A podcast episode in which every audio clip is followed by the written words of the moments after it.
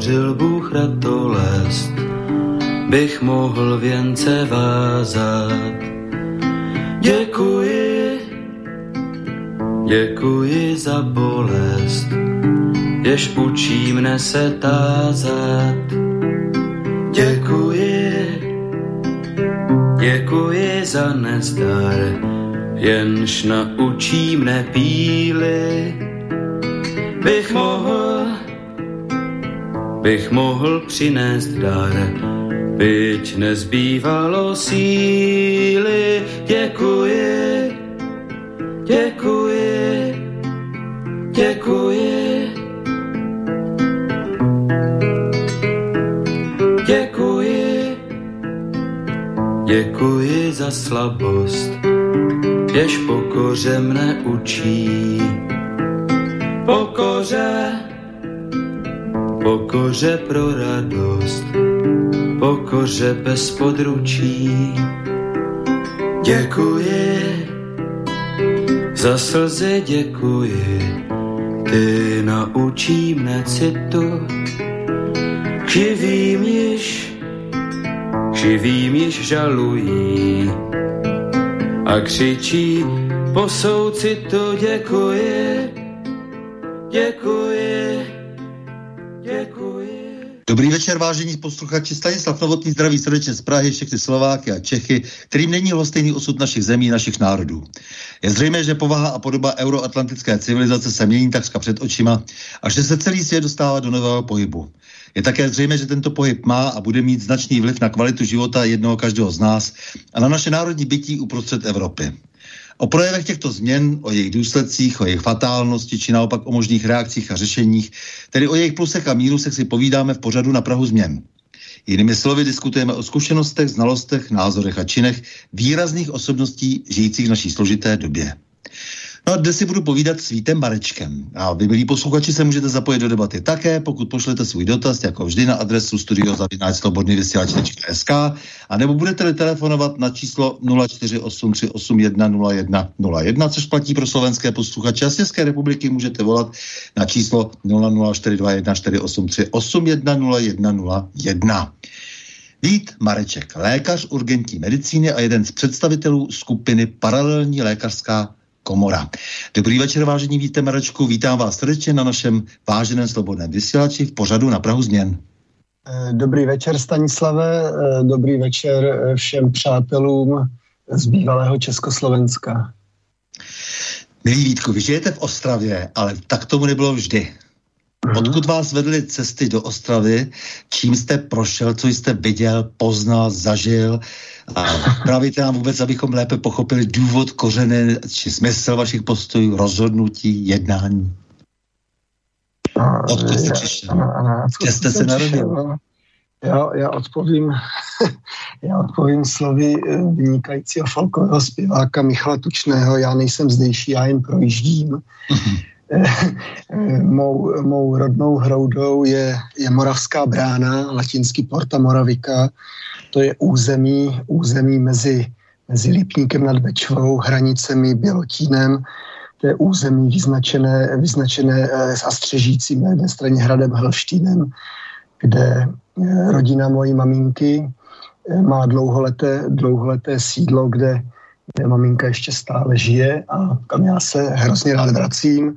E, tímto údolím, to je, to je strašně důležité místo, protože e, vlastně Moravská brána spojuje Hornomoravský úval s Dolnomoravským úvalem.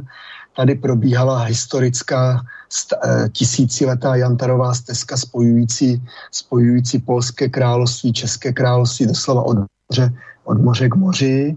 Eh, je to, je, je, to, je to místo, samozřejmě místo mého dětství, eh, je zde, eh, protéká zde řeka Bečva, kterou nikdy nikdo a nic neotráví.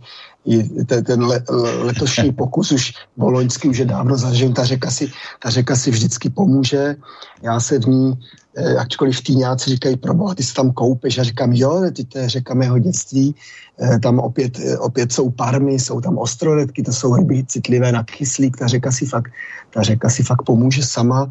Jsou tam, jsou tam hluboké lesy s ozvěnou, s ozvěnou Smetanovi a Dvořákovi hudby dokonce.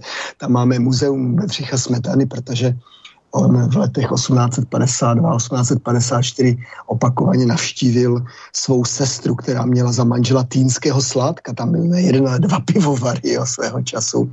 Bylo to helštínské panství později, když teda už nikdy nedobytý hrad ani za 30 leté války Švédové odtáhli. On, on se potom dobil sám, že v podstatě synek Marie Terezie prostě na to prděl a, a prostě vykašlal se na to a jak si se začal rozpadat a místní, místní z okolí ten kámen používali na stavbu. Nicméně ten hrad je znovu krásně obnoven, opraven, eh, takže samozřejmě tam směrem směrem za tím Helštinem je takzvané záhoří a eh, končí to, končí to v podstatě mýtickou moravskou horou svatým hostýnem, kdy eh, vlastně tam opravdu jsme pod ochranou naší, naší, naší paní, která, která vlastně pomohla pomohla tehdy statečným obráncům Moravy zastavit první vpád Osmanů, osmanských Turků, že? Po druhé byli zastaveni až u, u bran Vídně, e, tím, že vlastně e, jak si tehdejší rakouský, rakouský císař pochopil, že musí nechat, musí nechat plně velet a spolehnout se na, na vojevůdce Evžena Savojského, No ale nicméně, nicméně ta Evropa dneska, Evropa je dobyta a určitým symbolem s trochou nadsázky to, že mm, americká firma Pfizer, která e, vlastní neskutečný kapitál, o kterém se, o kterém se ne, nezdá kde, které, kde kterému státnímu rozpočtu, že jo, tak, e, tak vlastně, aby mohla vyhrát tu velkou válku ještěru, kdy oni se navzájem poráží. Jo. To bylo vysto, vysto ono to bylo, ono to je spíš jako srandový na druhé straně. Oni fakt bojují jako jako to znamená, pokud eh, americký Pfizer a Moderna prostě chtěli udělat, být, eh, jak si mít celosvětový, celosvětový největší podíl na trhu, no tak doslova zlikvidovali a velmi úspěšně na jaře zlikvidovali eh, britsko-švédskou eh, AstraZeneca, že. A no, teď, jste udělal, teď jste udělal všechno pro to, abyste vytvořil vlastně svý most k tomu, co... Ano, to je pořádný most. Si, si budeme povídat, co je ta celá ta brána vlastně moravská, ta, ta dálnice těch mamutů. A, no taky, no, já jsem vyrůstal, v tom jsem vyrůstal často ale... v Moravském Přerově a na, na skalce u Přerova, v předmostí u Přerova jsme si hrávali a ještě v 70, začátkem 70. let jsme tam nějaké ty kostičky, které tam e, významný, významný moravský archeolog profesor Salomon, tak jsme tam nacházeli pochopitelně. Ale už se ptám, e, kolikátého člověka, e, jako nemáte tam nějakou zvláštní vodu nebo nějaké geozóny, že se tam rodí takový bojovní lékaři, jako Marek Obrtel, Ctírat Musil, kteří byli také v tomto pořadu. Něco se tam musí aha. dít v té oblasti. Jako, jo? To, no, tak je, to, je, to, je, to, je, to, že mu se říká genius loci. A e, co se týká té vody, tak voda je, voda je dobrá. Tam, e, tam sice máme v té vesnici ten tým pod Helštínem, on se jmenuje tým nad Bečou, ale vždycky to byl tým pod Helštínem po staletí, tak já používám ten historický název. A e, tam kousíček jsou, jsou známé lázně Teplice nad Bečvou. Jsou tam, tam, je ta, tam je ta nejhlubší propast, dosud není, dosud není dno, že jo? Možná se jo, ano, tam je vlastně to, no, jasně, Takže ta, ta kyselka, to já jsem vždycky babičce, babička říkala, tak abys nejezdil zbytečně na tom kole, tak, tak zajedeš, mi, zajedeš mi pro kyselku, takže jsem vyfasoval žádný batoh, jsem měl normální tašku, že v tom jsem měl prostě nějaký kan, eh, skleněný, že to jsem občas rozbil, tak to byl průšvih, tak jsem už jsem měl potom záložní, protože v hranicích jsem měl tetu se strýcem, tak když jsem rozbil, tak mi dali náhradní babičce jsem, na, víc, ona měla, tam jsou asi tři nebo čtyři prameny, tak jsem, ona měla ráda Galašův pramen a to je takový chutný, ten osvěží. Tak jsem to natočil a jel jsem zpátky. No. Takže v Přerově jste potom chodil na gymnázium, jestli se nevíte. jsem chodil na, gym, na gymnázium, on teďka... Protože byste mi tady akorát napsal, eh, jsem jo, jo, jo. 59 roků star, no, to, to je pravda. Pohotovo, pohotovostním a praktickým lékařem, žiju v Ostravě. Jo, jo, jo. To, je, to je málo. Vy, vyrůstal, jsem, takhle, vyrůstal jsem v Moravském, v tom Přerově, že tam jsme, tam jsme s rodiči bydleli, ale, ale spoustu času, soboty, neděle jsem trávil u dědy a u babičky v tom týně. No a e, tam jsem chodil e, na základní školu, pak jsem tam chodil na Přerovské gymnázium. To bylo tehdy, e, tam jsem, tam jsem maturoval, že? Promoval jsem až na vysoké škole. Na gymnáziu jsem maturoval 81 Teď jsme měli po 40 letech sraz, to bylo zajímavé. A No a tam byla jedna taková to gymnázia zvláštnost, v te, na tom přelomu těch 70. 80. letech, to by člověk neřekl, ale, ale prostě mm, socialistické Československo sledovalo úspěšnost absolventů gymnázií při přijímacích zkouškách na vysokou školu. A my jsme se tedy mohli hlásit na jednu školu, ne na, ne na x škol, jo. A mm. to Přerovské gymnázium mělo úspěšnost, to se pohybovalo 96 až 98 lidí, kteří odmaturovali, se dostali na první dobrou, na, na vysokou školu, čili to, to, to, byla, to byla rarita v tom Československu. To, takže A tím jste říct, se rozhodl pro medicínu hned? No, hned ne, já jsem ještě, ještě na začátku čtvrtého ročníku jsem si říkal, že, že já, jsem, já jsem hltal a, a tady máme spojení právě se Slovenskem, protože nakladatelství Osveta Bratislava vydávalo spoustu zajímavých knížek a tehdy vydali, eh, eh jmenovalo se to jmenovalo se to Feynmanové prednášky z fyziky. A Richard Feynman, to je význačný americký, americký fyzik, mimo jiné nositel Nobelovy ceny a tak dále. Už je teda po smrti, ale, ale eh, on byl, kromě toho, že byl eh, špičkový vědec, geniální, eh, kromě toho, že byl, že byl skvělý hráč na bonga a dokonce si ho vyhledávali některé jazzové kapely v New Yorku, tak hrál s těma na bonga, tak on byl taky vynikající učitel a on byl schopen, prostě učil na Caltechu, že, to je Kalifornský technologický institut, a tam on vytvořil ten eh, vynikající kurz, po který, podle kterého se vlastně učí na celém světě. A já tehdy jako gymnazista jsem, jsem si zakoupil, to byly vysokoškolské učebnice, mám to do dneška, bylo to pět dílů. A to jsem tehdy hltal o prázdninách, samozřejmě mezi různými hrami a tak dále. A pak jsem protože jsem chtěl být tím fyzikem, jo, to, to jsou, možná asi znáte, eh, je to, vyšlo to jak v češtině, tak v slovenštině, to snad nemyslíte vážně, pane Feynmane, to bylo o tom, protože ho si, ho si vybral Oppenheimer do svého mhm. týmu, mm-hmm. když dělali prostě Little Boy, že jo. A, a bez něho, on to byl schopen propočítat všecko. A, to byl, a tehdy byl mladý, on byl, byl ročník 1918, takže v roce 42, kolik měl asi roku, 24, a tehdy byl, takže to znamená, že opravdu musel být, musel být geniální a část té knížky je o tom, jak vlastně, jak, jak vlastně v Los Alamos jak vlastně testovali, testovali průnik cizích agentů jo? a nacházeli. Takže, takže to jsou takže já jsem se tedy o atomovou energii. Ne, ale... ne, ne, já jsem se zajímal o přírodní vědy vždycky. Mě fascinovalo, fascinovala mě fyzika, no, chemie, biologie, trošku, matematika. Dneska představujete trošku takovou jadernou nálož eh, v našem lékařství. No, moji, kole, moji, kolegové, moji kolegové mi říkají Pershing.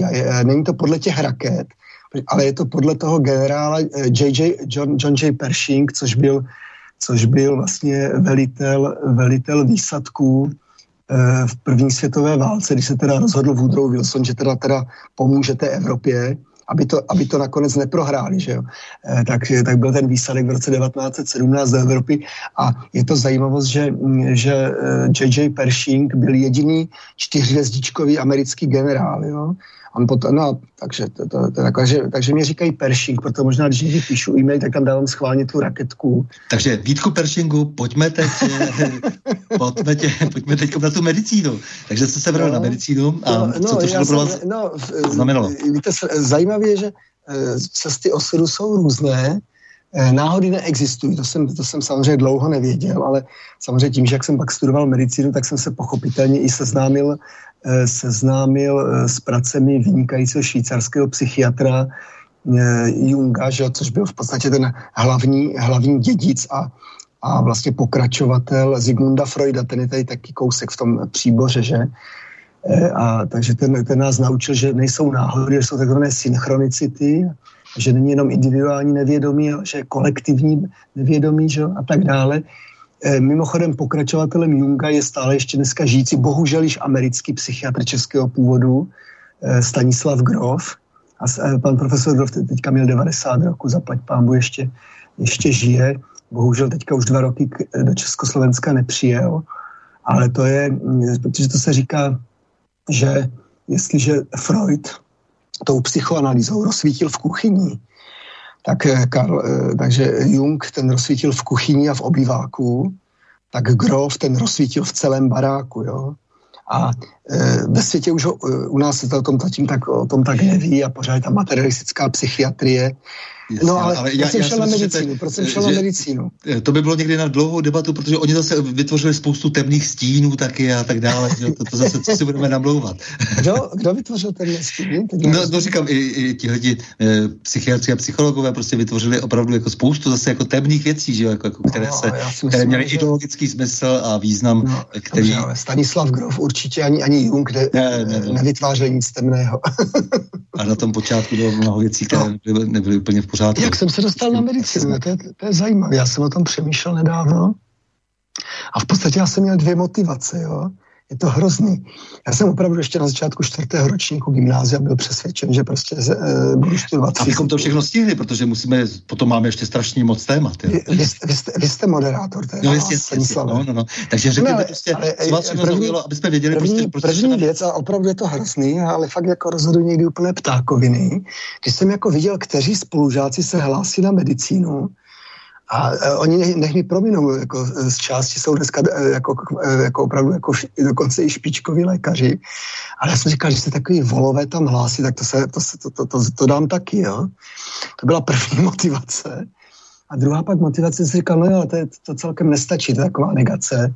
Tak já jsem tím, že jsem dělal tu medicínu a byli, tehdy byla studentská vědecká činnost, ještě byla úžasná soutěž, jmenovalo se to Natura Semper Viva, to znamená příroda věčně živá a v rámci toho jsme zpracovali nějakou, nějaké práce, jsem se tehdy zabýval a, a celkem jsem, mám, mám blízko, eh, jsem se zabýval roub dětský, jo, oxiuri, oxiuriáza se mhm. Mm-hmm. A, a já jsem tehdy, a dělal jsem určité věci, dokonce potom se to stalo, Dělal jsem to v rámci, tehdy ještě byla funkční soustava státní hygienické služby, takže v Přerově byla okresní hygienická služba s fantastickými laboratořemi, jo?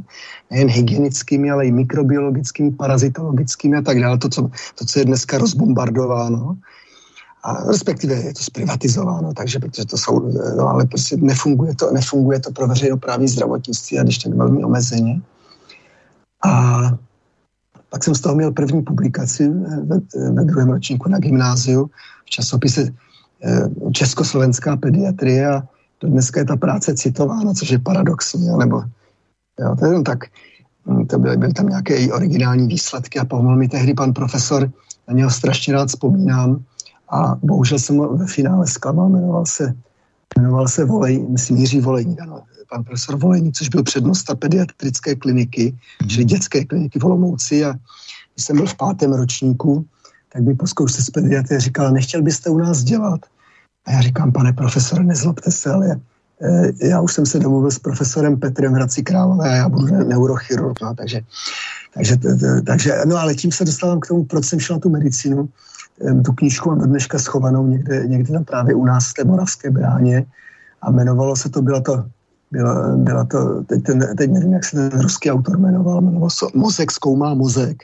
A já jsem celou dobu, eh, vynese to, vynese to právě, vynese to právě celou tou mou, eh, řekněme, lékařskou, eh, jsem vlastně se zabýval nervovou soustavou, víceméně a pak až nakonec jsem došel i k těm psychologům a psychiatrům, že ty neurovědy jsou, jsou obrovsky široké. No ale na, nakonec, nakonec nakonec bylo, bylo jaksi vyšší prozřetelnosti rozhodnuto, že, že nebudu, nebudu špičkovým specialistou, ale že se stanu e, velice dobrým univerzalistou a proto nakonec dělám to, co se nazývá emergency medical care nebo emergency medicine. Správný překlad do češtiny, ale i do slovenčiny eh, je, je pohotovostní medicína, e, nikoli v urgentní medicína. Ta urgentní medicína jako taková, to je, to je čtvrtina, čtvrtina toho krásného oboru. No který, který jsem měl potom možnost eh, v plné šíři dělat nikoliv u nás, ale, ale, ale řekněme v tom anglosaském světě, včetně Middle Eastu, středního východu. Takže to jste dělal, takže jste, nejprve jste samozřejmě vystudoval, to jste vystudoval ano, v roce 80, 87, v roce 80 ano, ano. skončil, eh, ano. to znamená těsně před převratem. Ano, ano, ta, a protože, jsem, protože jsem chtěl být tím, tím neurochirurgem, tak v té době v Československu byl systém dvou atestací. Atestace prvního stupně, druhého stupně, pak byly takzvané nadstavbové. A když jste chtěli dělat neurochirurgii, tak jste například museli jedničku z obecné chirurgie. Takže jsem, abych byl blízko Hradci Králové, tak jsem nastoupil tehdy a e, velice rád na to vzpomínám do, do velké a dobře fungující okresní nemocnice v Chrudimi.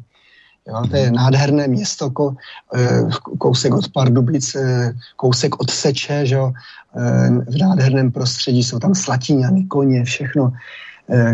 Moc rád to vzpomínám a já jsem, no a ve chvíli jsem udělal tu atestaci z chirurgie prvního stupně, tak mi volal pan profesor Petr, že už teda to místo pro mě má, protože to se taky tehdy ještě plánovalo a tak dále. On v mezičase mu tam na tu kliniku vnutili dva lidi, které nemohl, řekl, řekněme, z těch politických aspektů odmítnout, ale nakonec teda, a, a takže mi to i celkem pěkně navazovalo. A přiznám se, že možná kdybych v té chrudimi ještě vydržel rok nebo dva, tak už bych ani neodcházel, protože to, ta medicína na tom okrese byla nádherná, ta chirurgie tam byla, byla, byla úžasná, byla spousta pacientů. E, pro nás, eh, jak já říkám, mladý vemena, Eh, tam byla, opravdu jsme se tu medicínu mohli naučit. Já jsem se těšil, to je hrozně, že jsem to teďka říkal mladým studentům tady, tak oni na mě koukali, jak kdybych spadl z jahody a bouchl. Já jsem se těšil na víkendové služby. Jo? Mm-hmm. To, to jako dneška už by vůbec nešlo, to by bylo porušení všeho možného, všech, všech pracovních předpisů. Když jsme přišli do práce v pátek ráno, operovalo se to, pak jsme tam už, já už jsem nikam nešel, že, tak už jsem se užil pátek, sobota, neděle v pondělí se zase operovalo a byly, byly, byly prostě 4-5 hodin, tak jsme ještě dodělávali, dodělávali příjmy, pak jsme kontrolovali operanty, já jsem přicházel domů eh, domů eh, někdy v 6-7 hodin a pak jsme ještě zase ještě běželi 8-9 co vás, té, co vás na té práci nejvíce fascinovalo? Byla to třeba e, zvídavost sama, a, nebo snaha pomáhat lidem, jako, e, snažit bych, se vlastně... Ne, ne, já se přiznám, že jsem ani nikdy lidem moc pomáhat nechtěl. Jo? E, zase jedna z takových známých pouček, Zenona Kozidovského, to byl vynikající eh, polský psycholog, každý volí sebe. Ne, samozřejmě ono to, ono to do sebe zapadá, je to taková trochu nadsázka, eh, pochopitelně lék, eh, my lékaři pomáháme lidem, já vždycky říkám, ale my, my nesoudíme lidi, takže my, my prostě pomáháme oběma stranám, jo. Takže mě bylo, v té době mi bylo jedno, jestli, to, jestli ten majitel rudé pracovní kýšky nebo není. Eh, mně bylo jedno, eh, jak ten člověk vypadá. Dneska je mi jedno, jestli je očkovaný nebo neočkovaný. Prostě my pomáháme. My jsme, takový, my jsme taková, řekl bych, ta světlá varianta těch obchodníků se zbraněmi. Ti taky prodávají zbraně optimálně oběma stranám a tak, aby, aby to někde nepřehnali, aby neprodali jedné straně více zbraně a neukončila se válka. Jo. Takže my pomáháme všem stranám a soudit může pouze Bůh, nebo já říkám raději vyšší prozřetelnost, to takové trošku širší a, a, a pro lidi pochopitelnější. Takže eh, ne, obrovská satisfakce, proto eh, spíš mám eh, tu tendenci jako být tím chirurgem než tím internistou to, a po, podobně ta emergency medical care, tak ta neodkladná zdravotní péče, že to česky. Takže ta základní, základní motivace. Uspokojení, obrovské uspokojení. Vidíte, vidíte výsledek. Prostě já když v té resuscitaci nebo prostě v té chirurgii, že to neudělám, tak pacient, eh, pacient buď zemře nebo, nebo má těžké poškození zdraví. Jo? A, já když, a já když v určitém, ve správnou chvíli, ve správný čas udělám správné rozhodnutí a mám na to často zlomky sekund, kdy musím aktivovat veškeré své know-how, tak eh, je to, je to neskutečné, neskutečné, neskutečný pocit uspokojení. Dneska už Takže dobrý výkon, prostě dobrý výkon. Přesně tak, jako obrovské uspokojení z té práce. No. Dobře. No takže vy jste, vy jste byl v té Chrudimi, pak jste, pak jste už se stěhoval... No, pak, už jsem, pak už jsem byl v Hradci Králové. Do Hradci Králové. No, a proto, no ale protože bohužel mezi tím, jak říkal pan profesor Petr, eh, já jsem tam přišel vlastně v době, kdy on, kdy on končil, to už měl skoro 80 let, ale pořád byl v obrovské formě a, a všichni jsou tam, já nechci říkat, že všichni jsou tam báli, jako jo, ale báli se ho ti, kteří se měli důvod ho bát, protože on, on když byl hodně naštvaný, tak on najednou začal mluvit velice pomalu, hluboce a to, eh, to všichni věděli, že je zle. Jo? On nekřičel. Jo? Já jsem se to od něj vždycky chtěl učit, ale protože jsem bytostní cholerik, nejsem, nejsem, nejsem prostě jako flegmatik, tak, eh, tak mi to občas nejde. Jo? A to i ve svých téměř 60 letech, jako občas teda, když mě chytnou slzy, tak to stojí za to. No. Dobře, takže a, počkejte. No a, a potom přišli jeho nástupci. Teď to a... trošku akcelerujeme, jasně. no, tak tam jsem byl a všechno, eh, v podstatě jsem byl připraven, měl jsem naoperováno, měl jsem i atestaci, no ale bohužel, bohužel jeho nástupce byl taky Rudolf a já dneska na něho strašně rád vzpomínám. On vlastně přestože mi udělal spoustu sviňáren nebo e, slušněji prasáren, e, tak já na profesora Rudolfa Malce to je, tam je, jako jmenujeme se, jmenujeme se, a je to jedno, ať už jménem nebo příjmením, ta jména si nevybíráme, ta jsou nám při, svým způsobem přidělovaná tou vyšší prozřetelností, takže no man, all man, jo. Takže on opravdu byl malec, ale byl to Rudolf. A já, když se to vzpomínám zpětně, jak jsem byl prostě drze, já jsem byl ten mladý drzej ve vytáhném svetru. Mě v tu dobu bylo kolem 29-30 roků a já jsem, já jsem si klidně dovolil prostě říct, pane profesore, tady mám prostě 15 eh, pacientů, které mám na oddělení a já je buď budu operovat, nebo budu nich asistovat. A on, protože, protože fakt byly to prostě osobnosti, tak on, tak on vždycky říká, no tak Eh, kdo bude asistovat, jo, to je, to je tady od Vítka, takže, takže to je mi to jasně, ne, už se neptám, kdo mi bude asistovat, jo. no, protože musíte vidět ty operanty, že když si pacienty děláte a ručíte za ně. Dobře, eh, tak počkejte, tak teď přišel listopad 89, jak vám Ježiš. to kartama? No, e, on nezamíchal moc karta. Já jsem, já jsem v listopadu 89 ještě byl v Chrudimi. Tam jsem, já jsem vlastně po promoci jsem musel jako, jako špagát, jak se říkalo, že to byly, jsme byli špagáti, že s těma kolejníčkama, že ti absolventi. Tak jsme, no tam vojáci byli zelený gumy, ale to jsme, no, e, tak jsme, tak jsem byl na vojně, jsem byl rok v Praze, jsem byl v Ruzini, to bylo to hrozně zajímavý. Eh, pak jsem teda byl, no a eh, já jsem tu první atestaci složil v roce eh, na podzim 90, takže to já jsem, já jsem prožil, já jsem prožil ten list, listopad 89 v Chrudimi, kde jsem, kde jsem paradoxně všechny šokoval, že že teda jako za lékaře, proč bych já měl být v tom občanském fóru, jsou tam starší a zasloužilejší a já jsem na to neměl čas, já jsem chtěl dělat tu medicínu. Mm-hmm. no ale nicméně, nicméně to bylo hezký, eh, bylo to až dojemný. Víte co, tam byl, byl ředitel nemocnice, eh, pak, pak byl ONZ Chrudím, že tak myslím, že ONZ tam byl taky ředitel a bylo to, bylo to úžasné v tom, že, že vlastně ten ředitel, přestože to byl prostě, eh, byl to prostě ten ten, byl to prostě ten komunista a on, on tomu opravdu věřil, takže to, to na tom bylo zajímavé. Já, já, já prostě mám rád lidi, kteří něco dělají opravdově, jo. Ale nicméně on tehdy za mnou přišel, protože říkal, hele, ty jsi byl, ty jsi byl celý ten, já jsem byl asi deset dní v Praze, jsem si vzal náhradní volno měl, a pri, měl jsem podporu primáře, takže on říkal, potřebujeme nějakou spojku, co se v Praze děje. Takže jsem prožil celý, eh, eh, v podstatě od toho, od toho víkendu 18. 17. listopadu bylo v pátek, pak o to 18-19 let, byl jsem tam vlastně až, až asi do 29-30, jo. A pak teda jsem říkal, nic, musím zase teda dělat tu medicínu, tak jsem se vrátil a, a přenášel jsem to, ale prostě... Plnil jste úlohou zvěda a přinesl no jo, zprávy. Přes, přes, přesně tak, přesně tak. No, no, no. Ale dobře, otevřeli se dveře, otevřel se a já jsem pořád svět. Byl, já jsem pořád byl v té, já jsem pořád byl v té Chrudimi, že tam jsem dodělal a vlastně e, v únoru 91, vidíte, teď se tak, jako, vy, vy pomáháte otevírat moje, moje, moje myšlenky a vzpomínky, které jsem dávno zapomněl. A vlastně mi volá profesor Petr, že už má první místo, já jsem e, byl čerstvě atestován, takže jsem splňoval a mohl jsem přejít na tu neurochirurgii. No a tam jsem vydržel v podstatě jsem tam vydržel tři, tři a půl roku nebo tak nějak čtyři roky, když mě teda ten jeho nástupce definitivně vyrazil. A tím mi vlastně obrovský pomohl. Já jsem pak odešel do Prahy, kde jsem, zažil jsem ještě legendárního ředitele Pražské záchranky Frantu Ždíšince. To je ten člověk, on ještě Franta žije.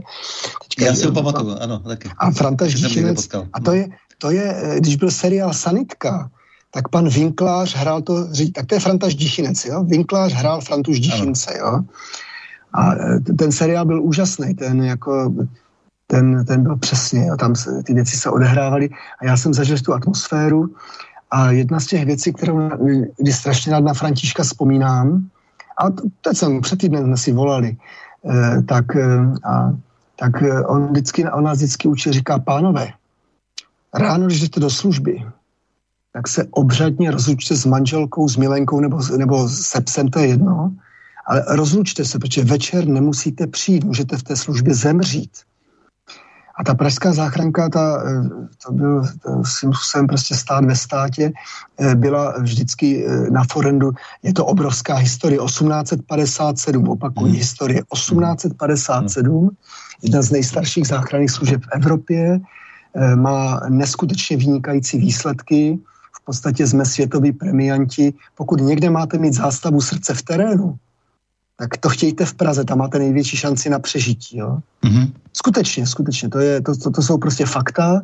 samozřejmě ve spolupráci s vynikající českou, českou kardiologií, že to je taky důležitý. Takže to jsou, to, to, to, takže ty věci, ty věci prostě takto jsou daný. Tak pojďme jako trošku letem světem, kde jste všude nabral, nabral potom zkušenosti, protože taky jste přednášel na první lékařské fakultě samozřejmě univerzity. Ano, a to já v době, kdy jsem byl v té Praze, já jsem tam byl v letech, já jsem, já jsem říkal v letech 96 až 2008, jsem prostě žil, pracoval a bavil se v Praze, takže v rámci toho uh, už jsem měl potom možnost, uh, možnost trošku uh, jak si nasát, přece jenom, víte co, přece jenom jsme malá země, ještě to, to jsme, to jsme byli jenom Česká republika, že nějakých 10 milionů, a co si budeme povídat, ty stolice, to znamená ty, ty capitals, ty hlavní města jsou důležitá, ne že ne. A já jsem se potom nějakým způsobem, eh, takže eh, jsem měl možnost a na to velice rád vzpomínám eh, jako na dalšího učiteli, že on byl sice nepřím pan profesor Michal Ašerman, tehdejší přednosta druhé interny na Karláku. V tu dobu, v tu dobu byl děkanem pan profesor Svačina a potom se stal děkanem současný rektor univerzity Tomáš Zima, můj, on je o něco mladší než já, ale dobře se známe. A já jsem, já jsem se tam prosadil cyklus nepovinných přednášek, který ale teďka se chlubím a jsem fakt na to hrozně pišnej. On se jmenoval přednáš, jmenoval se Lekce z Emergency Medicine pro mediky. A já si vzpomínám, že tehdejší spektábilis eh, profesor Štěpán Sečer říká, hele, je to dobrý, ale proč tam je to anglický slovo? A, já jsem vysvětlil, no protože to emergency medicine je něco jiného než urgentní medicína. A, a, a, a, byl jsem, a byl jsem nadšený, když jsem, za, jsem to zkusil, protože tam na té druhé interní tehdy obnovili přednáškovou místnost, která se jmenovala Eiseltova síň. A Bohumil Eiselt byla velk, významná postava eh, tehdy eh, eh, a potom je vlastně, myslím, že i první děkan, když opět se začala v Praze přednášet medicína česky v roce 1883. Karlova univerzita měla prostě německou část a českou. Jasně. Mhm. A ten Bohumil Eiselt, právě, a tam se začala učit medicína česká, tam byly čtyři pokoje, ve kterých on měl ty pacienty, protože se učilo u lůžka nemocného, to je důležitý. No, to, to je naprosto klíčová věc.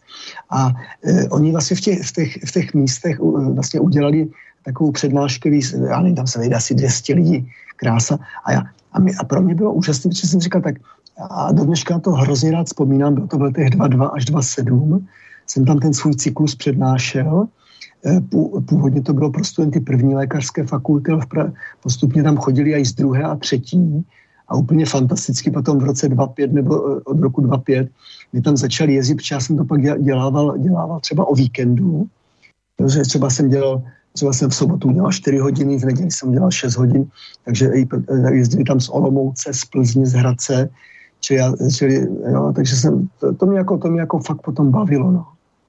Tak, potom jste také nabral nějaké zkušenosti v zahraničí, Anglie, Saudská no, Arábie, no, no, tak, Emiráty. Tak, no.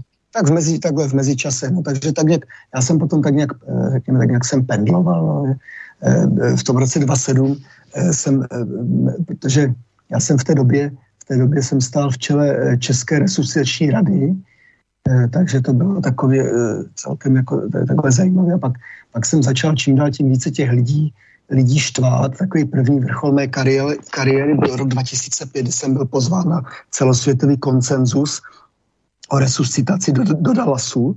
To se dělá každých pět let. A je konference, kam se nemůžete přihlásit. Jo? Tam musíte být pozván. A mi to tehdy bylo v Praze strašné, strašně, strašné zle, protože nepozvali některé profesory, docenty a pozvali, tehdy jsem měl 42 roků a pozvali nějakého Marečka. No ale problém je ten, že oni mě pozvali na základě mé práce, jo, na základě mých publikací a na základě toho, jakým způsobem jsem třeba vystupoval na konferencích a diskutoval. A ten, ten Dallas fakt pro mě představoval představoval jako takový první, vrchol, první velký vrchol kariéry. Pak ještě mám druhý, ale ale, ale to jsou spíš takové, jako, to je spíš subjektivní uh, pocit. No. Já jsem taky četl, že vy v nějaké vaší prezentaci, že uh, říkáte, že významně přispíváte různými projekty ke komunikaci mezi lékaři. To bylo ještě v době před covidové. No, to, se, no to, bylo, to bylo hrubě před covidové. Já jsem už začal, je to moje téma a paradoxně i teďka, to téma jsme teďka s mým váženým přítelem a, a, a doktorem Havardou teďka rozvinuli. Eh, eh, to jsou, jsou, řekl bych, dva pojmy. První pojem je úvod do lékařského myšlení A my jsme poprvé dělali s některými, a rád velice vzpomínám dneska na vynikajícího dětského očního chirurga Mírka Dostálka, mýho, bylo rok níž, tak jsme to začali dělat ve studentském klubu v Olomouci, jmenovalo to úvodu lékařského myšlení, kde jsme si zvali, a to bylo někdy v letech, já nevím, začali v roce 83, až do toho roku 87 Mirek pak pokračoval s, da, s dalšími kolegy, to ještě předával, když už jsem na fakultě nebyl. A dokonce z toho vyšlo i takové krásné skriptum v roce, v roce 87, právě úvod lékařského myšlení, kde jsme, no a e, tam, my jsme si tam vlastně zvali ty učitelé a ty vědecké pracovníky, převážně z Olomouce a posledně jsme pak zvali třeba, i třeba z, Brna a z Prahy, podle našeho, podle, e, podle našeho našeho uvážení. Takže já si vzpomínám, to bylo někdy, bylo někdy léto 85 a byl jsem pozván na fakultní výbor KSČ, tak jsem říkal, jsem šel za děkanem, říkám, hele, pa, pane děkane, eh, a on říká, prosím tě, klidně mi říkej, pane děkane, ale tam mi musíš oslovat soudruhu děkane. Já říkám, a proč? No, protože oni by to, oni by to nedali, jo. Tehdy byl děkanem eh, pan docen Jiří Pohanka vynikající eh, a fakt byl, on nás chránil, jako jo, já jsem netušil, dokonce asi díky jemu jsem nebyl vyhozen z fakulty za některé věci. Ale já jsem nedělal nic jako špatně, já jsem neprovokoval, eh, já jsem se prostě, já jsem se prostě, myslím, dobře jsem se učil, eh, snažil jsem se, snažil se dělat nějaký výzkum, jak teoreticky, tak na klinice, na ústavu histologie, na neurologické klinice, bla, bla, bla. No, podstatná je ta věc, eh, že tehdy jsem teda nebyl vyhozen z fakulty, ty akorát eh, asi po deseti minutách na mě eh, pan docent Pohanka a, a tehdejší ještě proděkan pro vědu, eh, který teda, samozřejmě oni měli ty pracovní knížky, že jo, to se prostě, to, to, bez toho by oni ty posty zastávat nemohli.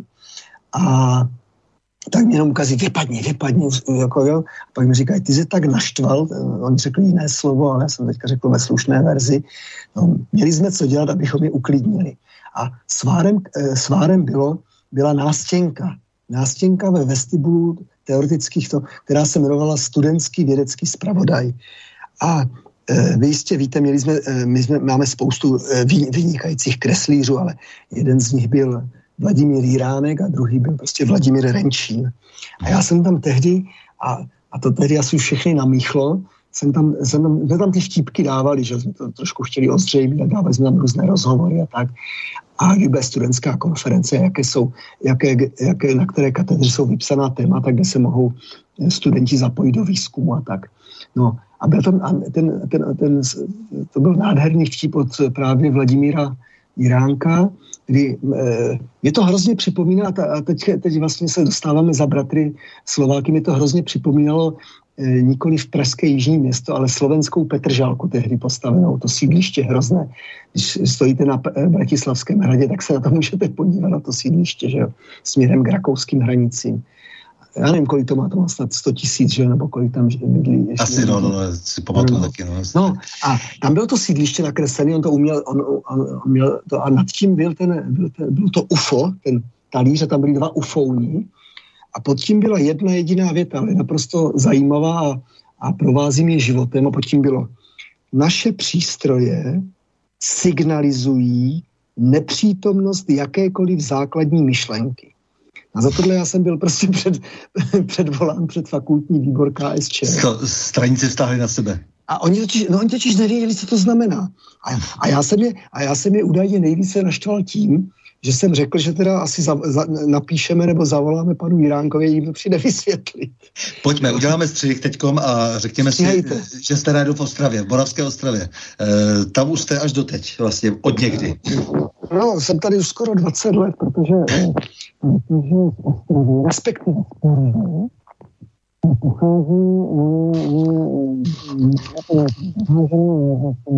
Teď je špatně, teď je špatně slyšet. Eh, líp, je, je to lepší? Je to lepší? Ano, ano, už je to normální. Eh, pochází moje žena Šárka, ale jak říká moje, moje milovaná Mařenka, to znamená, eh, což je, což je moje tchýně, tak ona říká, mě vždycky po, poučila, já, já to dodržuji, ona říká, víš, Poruba, to je 100 tisícové město, 12 kilometrů od Ostravy. Což je ale pravda, jo, protože ta Ostrava je krásně, eh, tady my bydlíme v tom, tady je, tady je nádherná, eh, Jarek Nohavica tomu říká La, La Rambla, že jo, podle, podle té známé toho známého bulváru v Barceloně v létě. To je nádherný bulvár, dneska, dříve Leninova, dneska hlavní třída. Eh, a ona je dlouhá 1650 metrů, takže když si uděláte kolečko kolem toho, tak máte 3 kilometrovou procházku, jen to hvízdne. A je to opravdu, tady se odehrává nádherný život přímo na ulicích, zvláště v létě. Je tady tak, nádherný tak, festival takže, a tak dále. Dobře. Dobře, eh, sloužíte v Boravské Ostravě. Eh, to, co děláte? Víceméně. Pohotovostní a praktický lékař prostě. Takhle, to jsou, takhle, víte, já jsem v postu, poslední dobou jako vši, vším, čím jsem byl, byl jsem rád. Jo. Čili já se skutečně pohybuju v tom, eh, ty obory všeobecné praktické lékařství a eh, řekněme český nebo i slovenský urgentní medicína, eh, ale správně teda pohotovostní medicína, to jsou takzvané univerzální obory. My totiž v medicíně, a začalo to už někdy na začátku 20. století, začala specializace. Po druhé světové válce od 50. let a zvláště se to akcelerovalo potom v 70. 80. kdy vzniká spousta super specialistů. Že máme v medicíně spoustu nejrůznějších specialistů a super specialistů, ale pouze dva univerzalisty. Čili řečeno eh, anglosaskou terminologií GPs, to znamená General Practitioners, praktické lékaře, a EPs, Emergency Physicians. Jo? A právě e, tato medicína je zajímavá v tom, že vlastně Eh, děláte celou tu medicínu, prostě zleva doprava, z vrchu dolů.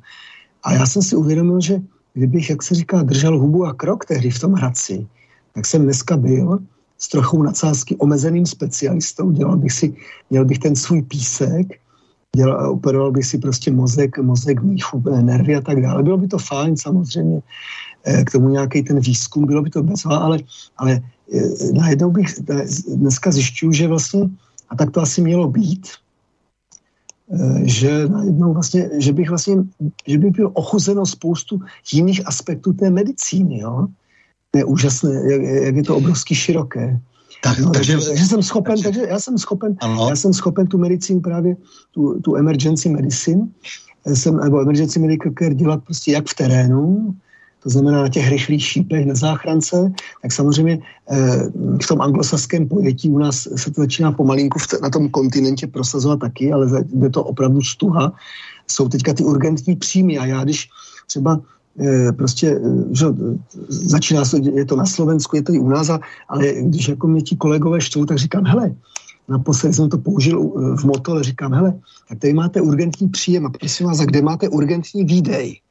Teďka vidíte, jak ty lidi tuhnou a říkají co to znamená, on si z nás dělá srandu a to.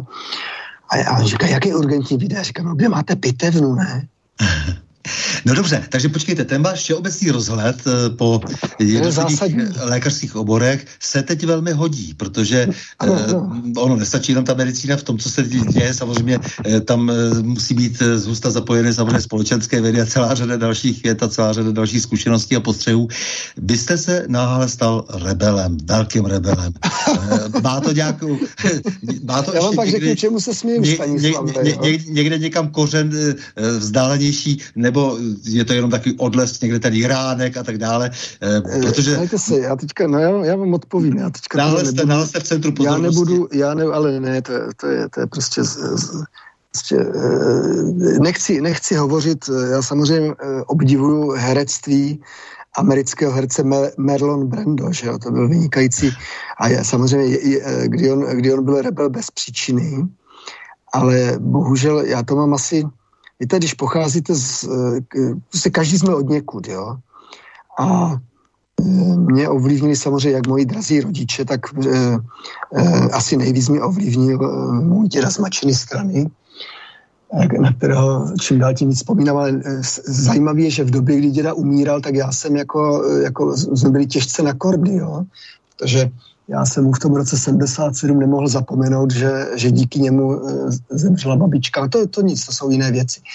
Ale nicméně eh, uvědomuji si, třeba když mi bylo, když mi bylo nějakých 5-6 roku, tak on před mou matkou, svou dcerou, eh, prostě řekl, přinesl, přinesl nějaké staré knihy a říká, tak chlapče, už přestáváš být dítě, to mi bylo pět nebo šest roku a začíná tvoje výchova v muže. Jo.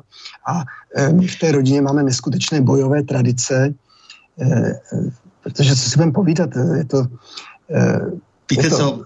Je to strašně, to. no, je to zkraťte, no. Přišel rok 19. Nedá prostě říct, to se nedá 2000, říct tak jako jednoduše, no. Přišel rok 2019, objevil se na scéně COVID. Tak. Eh, a, teď a, a víte, proč se to jmenuje, víte, proč to je COVID-19? No, proč je to COVID-19? No, protože, ty, protože my jsme už od, a to já jsem byl v tu dobu, to je zajímavé, já jsem v tu dobu byl v Saudi, jsem byl v Kobar a potom jsem, eh, potom jsem v prosinci přecházel přecházel na univerzitu do, do Dubaji, kde jsem dostal zajímavou nabídku. Eh, takže já jsem, já jsem to zažil, já jsem to zažil právě na tom, na tom středním východě a my jsme už pro vaši informaci už od srpna 2019, protože člověk jsem, řekněme, že, jsem, že se mi podařilo eh, podařilo, že, eh, že, že mám nějakou, nějaké prostě mezinárodní renomé v emergency medicine a jsem považován za jednoho z lídra oboru, ale Eh, eh, ale co je podstatné? Podstatné je to, že my jsme nám najednou začalo to, co bylo o deset let dříve, když bylo 2008, 2009, kdy byla ta prasečí chřipka, jo.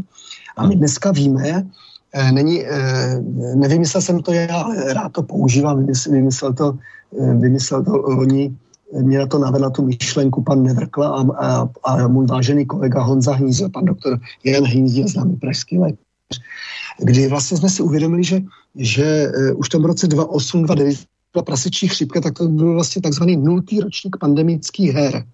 Jo?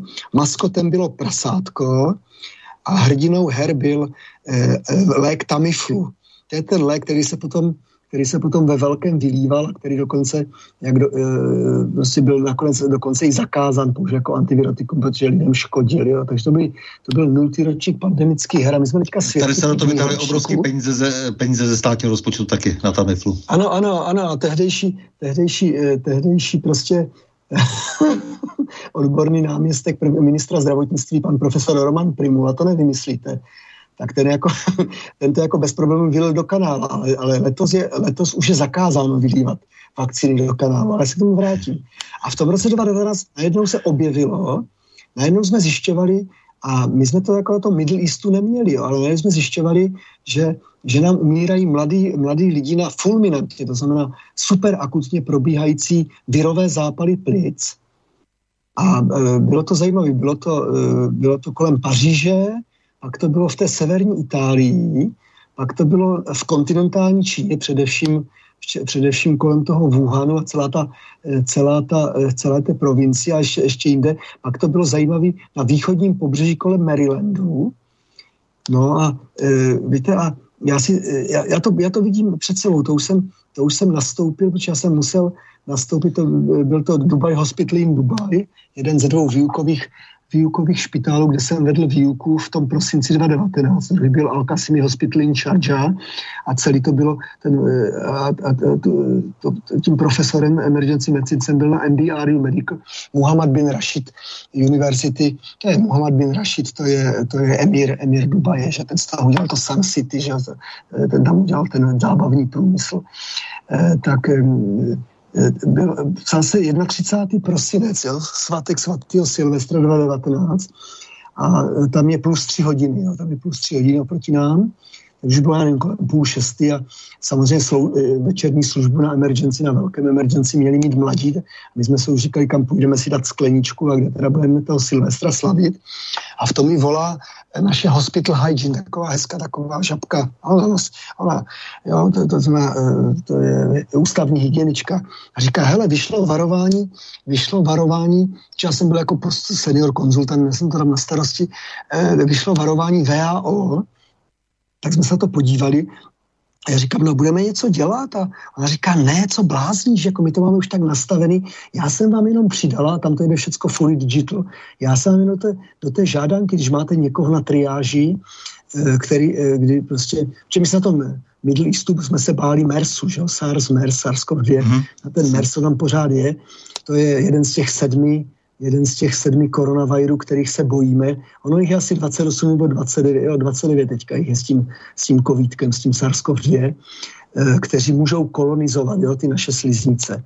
A, jenom, a sedm, můžou, sedm z nich může způsobovat, ten byl sedmý, eh, ten SARS-CoV-2, který teda uh, může způsobit, může a nemusí, může způsobit tu nemoc COVID-19, No ono, je to proto 2019, protože už to začalo v roce 2019 a já to všem říkám, jako, jo, protože opravdu mezi těmi čínskými lékaři mám taky nějaký známý a já vždycky říkám, mějte se, a se, na tom si trvám, eh, díky seriózním, seriózním eh, čínským kolegům, eh, kteří přinutili váhající VHO, byla 31.12. Eh, dano první varování, tu oni tam sekvenovali to, takže aby, abychom viděli, proti jaké bestii stojíme, co to je za zmetka. A v začátku to bylo jasné, že to, že tam je, že, že to bude mít asi artificiální původ a tak dále. Jo. Ono to, mě to celkem Víte co, pojďme, pojďme no? zkusit jako, jako nějak jinak, protože vy jste se teda do toho pustil, do toho, do no, toho vy jste covidu. Mě, vy jste, ne, ne, ne, ne, počkejte, jak, jako, jako, jako, jako, ten člověk prostě, který, který prostě jako eh, rozhodně prostě jako nesouvisí, nesouhlasí s celou řadou opatření. A já bych se vás teď teda zeptal jinak a ty bych kladl jednu za druhou otázky. Co všechno dělají politici a na základě jejich rozhodnutí úředníci od samotného objevení se covidu-19 špatně. Tak zkuste, zkuste to nějak jednoduše, co všechno dělají já, to, já vám to řeknu ještě jinak vám no. to řeknu. Mm-hmm. E, koncem prázdnin, koncem srpna, to bylo někdy v posledním týdnu, e, teďka, kdybyste mě zastřelil, bych se musel podívat, e, v Americe existuje jedna, jedna ze špičkových, to patří, patří to do, top, do top ten amerických univerzit, a do těch research universities eh, patří Johns Hopkins eh, University. Ano, ano. Myslím, že to taky někde v tom Marylandu, tam někde takhle na tom východním pobřeží. A ta John Hopkins, Johns Hopkins, tam má, tam má e, ta, ta, ta, ta uspořádala, ta uspořádala e, na, na tom konci prázdnin právě a čert vím, že, že tu konferenci sponzorovala nějaká, nějaká, nějaká Bill and Melinda Gates Foundation. To je naprosto nepodstatný jo, pro mě. Ale je to jako spíš zajímavost. A byl to, byla to úžasná konference, jmenovalo se to Event 201, čili eh, událost 201, a bylo to setkání a byli tam všichni, tato, to je na tom fascinující z dnešního pohledu, byli tam všichni, všichni hlavní hygienici a epidemiologové a virologové, včetně, eh, včetně ruského Piotra Čumakova, eh, kteří se, a byl, byl, byl, byl tam prostě hlavní, hlavní prostě epidemiologové Číny, Spojených států, samozřejmě, že amerických, byli tam prostě z Evropy, tam především Louis Pasteur institut, byli tam z Kochova institutu, byli tam samozřejmě z Londýna, že jo. E, takže byli tam všichni a bylo to, bylo to štábní cvičení. Jo. Existuje o tom, oni, oni dokonce to hned publikovali na internetu, je to, je to možno najít, jo. Ano, oni o tom eh. několikrát mluvili, že bylo dokonce několik takových cvičení. Vlastně, a, a, víte co, a, tam je, tam je, a tam je fotogalerie, že tam jsou všichni vyfocení, jo. Byl tam samozřejmě velký čaroděj, Tony Fauci, že jo. My mu říkáme velký čaroděj, to je strašně chytrý člověk. Je, je to člověk, který který, eh, to není žádný takový ten hloupej, tady ten hygienik nebo epidemiolog, to je člověk, který skutečně rozumí infekčnímu lékařství, infectious diseases, eh, rozumí clinical microbiology. Je to, je to prostě dlouholetý ředitel eh, jednoho ne, z ústavů. Jasně, ale... To je důležité, bez toho to nepochopíte. Když jasně, jasně, jasně. Dobře, tak ještě, tak mluvte ještě, no. no. no ne, A to je důležitý. To vám potom sepne. Mě to, mě to seplo během té silvestrovské noci hned, jo. Když jsem si uvědomil, když jsem se dal dohromady, že prostě seriózní čínští kolegové, a pak jsem si to měl možnost ověřit hned, hned, eh, hned eh, za tři týdny, kdy v Dubaji na, eh, na, na dubajském výstavišti. Ta, tu serióznost, jo? Uh-huh. No tu serióznost, ale i to, co se vlastně děje, my jsme nevěděli, tak když jsem se tam s ním potkal, že tam, byla, tam, tam byl takzvaný Arab Health, jo, 2020, jo, takže to je, když se podíváte na brněnské výstaviště, které je velké, Hmm. tak si to vynásobte šestí a to je prostě Dubai, Dubai Trade Fair jo, Center. Jo? A, tam bylo, a to je jedna z největších světových výstav eh, zdravotnické techniky a farmacie, bla, bla, bla, to trvá celý týden. K tomu jsou různé kongresy a podobně. Já jsem se tam asi dva dny účastnil Eh, protože jsem potřeboval se tam sejít s nějakými lidmi, ať už z arabského světa, eh, kteří eh, samozřejmě s kolegy z Emergency Medicine a Emergency Medical Care a, a byli tam, přijeli tam samozřejmě z Ameriky a, a ze staré dobré Anglie a tak dále. Takže jsme tam byli. No a já jsem si, a samozřejmě jsme se tam bavili s Číňanama, tam přijeli, ti Číňani tam přijeli. Takže, takže jsem si ještě některé věci ověřoval. Takže takže oni, oni tam v podstatě dělali, bylo to, bylo to, bylo to štábní cvičení, ty parametry toho cvičení A teď si představ, že oni už to v září publikovali, ty výsledky, včetně, včetně fotogalerie, jo? A nikdo tomu nevěnoval pozornost. A mě to pak jako tady ty věci seply a to mělo všechny parametry, že... Fotogalerie čeho? Na fotogalerii, kdo se to účastnil, to, to, že tam jo, jo, byli, takhle, to, aby, to, aby to prostě nikdo, že to nikdo nemůže zapřít, že tam byl. Byl tam prostě celý svět, byli tam prostě Rusáci, Číňani, Američani, no prostě byli tam, byli tam všichni, kdo... Jsou, jsou vlastně kdo... kompromitováni, dá se říct, tou Ale nejsou, nejsou, nejsou, ne? podívejte se, podívejte se, uh, to tak nevnímáte, že to je kompromitace, když ne, teda, ne. To, to vypadá, že se dohadovali prostě nad něčím, co ne, ne, ne. To se předpokládá, že přijde. Tak, brzy. Já to řeknu jinak. Já se vrátil zpátky do Prahy. Je to teďka už taky čtyři roky, co, ne, tři roky, jo, co zemřel eh, významný, významný pražský hygienik, eh, pan doktor Vladimír Polanecký. On byl dlouhletý ředitel. Mm-hmm. To je celkem zajímavé, protože eh, je to to, co nás učil taky americký režisér českého původu Miloš Forman, že potřeba umět vyprávět příběh. Já to, hmm. Čak to je k věci, to je k věci. Já jenom říkám, že vám potřebuji říct ten příběh. A minimálně od roku 2000, kdy bylo 80 let od španělské chřipky, tak my jsme věděli, že něco, že něco přijde něco přijde. Ono to ještě naštěstí to nejhorší nepřišlo. Já budu dneska špatné zprávy pro naše posluchače. Mm. A možná některé věci neřeknu, protože jako lékař bych neměl strašit, ale na druhé straně eh, na lékařských fórech o tom, o tom si musíme vyprávět, abychom byli, ale i ta veřejnost by to měla vědět, eh, co nás čeká a nemine. A my do toho roku 2000, když bylo 80 do španělské chřipky, tak jsme věděli, že něco přijde mi. Proto většina států, i včetně České republiky, v té době byla eh, u moci vláda eh, toho chlapa z Gulemi, jo, tady taky je od nás, jo, to znamená toho, ten falešně dutý topol, jak psal pan prezident Klaus, jo, to znamená Mirka Topolánka, ale víte co, my můžeme Topolánku vyčítat kde co, ale, ale naprosto, naprosto přesně pochopili, za ním prostě přišli tehdejší představitele eh, eh, veřejného zdravotnictví a byl přijat v roce 2001 tak, eh, takzvaný pandemický plán České republiky. Eh, je to postavený obecně, obecně my víme, že je tady, je tady spousta respiračních, respiračních virů, které můžou způsobit, samozřejmě bojíme se té chřipky, především některých kmenů, té flu A, to znamená té, té, té, té chřipky A.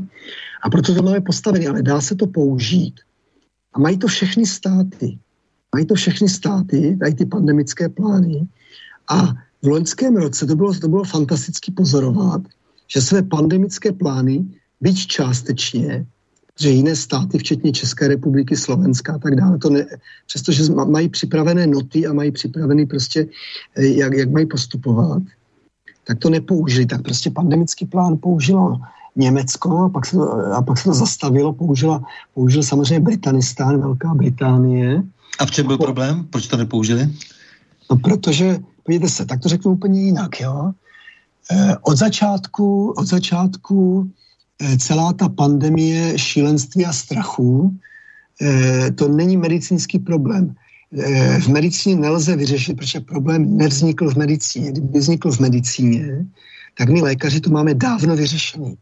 Ten problém od začátku vznikl v politice a v biznisu, upřesňuji, v mezinárodní politice a v mezinárodním biznisu a jedině tam je řešitelný. Proto já hovořím o tom, že to je COVID gate podle vzoru Watergate a taky loni srpnu jsem vydal své COVID gate tezi z čtyř příloh. Ale pojďme to trošku zužovat, protože mě zajímá prostě, kdybychom se, jasně, jasně, kdybychom se dostali k tomu, co všechno udělali politici špatně, tak to možná rychle oni, oni dokonce, hejte se, eh, politici na národní úrovni v podstatě neudělali špatně nic, protože jsou to loutky, po případě většina z nich jsou maňáskové, že jo. E, jo, takže e, ti politici Dobře, ale, na národní úrovni... Jasně, ale tvořme se, jako mají nějaké formální Dobře. pravomoci, něco Dobře. dělají. Něco dělají a v čem všechno je to špatně. Prostě pojďme no se ne, to tak podívejte se, podívejte se, podívejte se, naprosto šílená věc je, že v tom jede celý svět. To je naprosto šílená věc. Jo? Jede, v tom, jede v tom demokratický západ i absolutistický východ, když to řeknu takto. V podstatě v tom nejedou, v podstatě v tom nejede Bělorusko, nejede v tom Severní Korea, nejede v tom Kuba a ne, nejedou v tom tučňáci v Antarktidě. Jinak v tom jedou všichni. Jo? To je naprosto to, to, je naprosto to hrozivé. Jo? A pokoušeli se emancipačně chovat některé africké státy a často to dopadlo tak, že dokonce zhynul ten uh, šéf té země. Ano, ano, ano, to, tak to prostě je. Či to je na tom, to, je na tom to fascinující, jo. Uh, paradoxně, všimněte si, že od začátku tady je přestřelka, která občas vždycky znovu vždycky zadoutná a to přestřelka, uh, komu to uniklo. Já jsem, dějte se, eh, eh, my jsme dělali analýzu, eh, je, to, je to dneska už seniorní, je to původně, je to původně Čechoslovák, pan doktor Vladimír Kalina, který od roku 68 eh, žije v Lozán, je, je to hm, je to, je, je, to, je to prostě vědec a tak dále. Takže jsme některé věci spolu analyzovali a on mi, je to člověk, který třeba Eh, tady u nás, když byl, ale mi to řekl až posledně, když mi získal určitou důvěru, že viděl, že to nevykecám, takže dneska, dneska Vladimíre, promiňte, dneska to vykecám.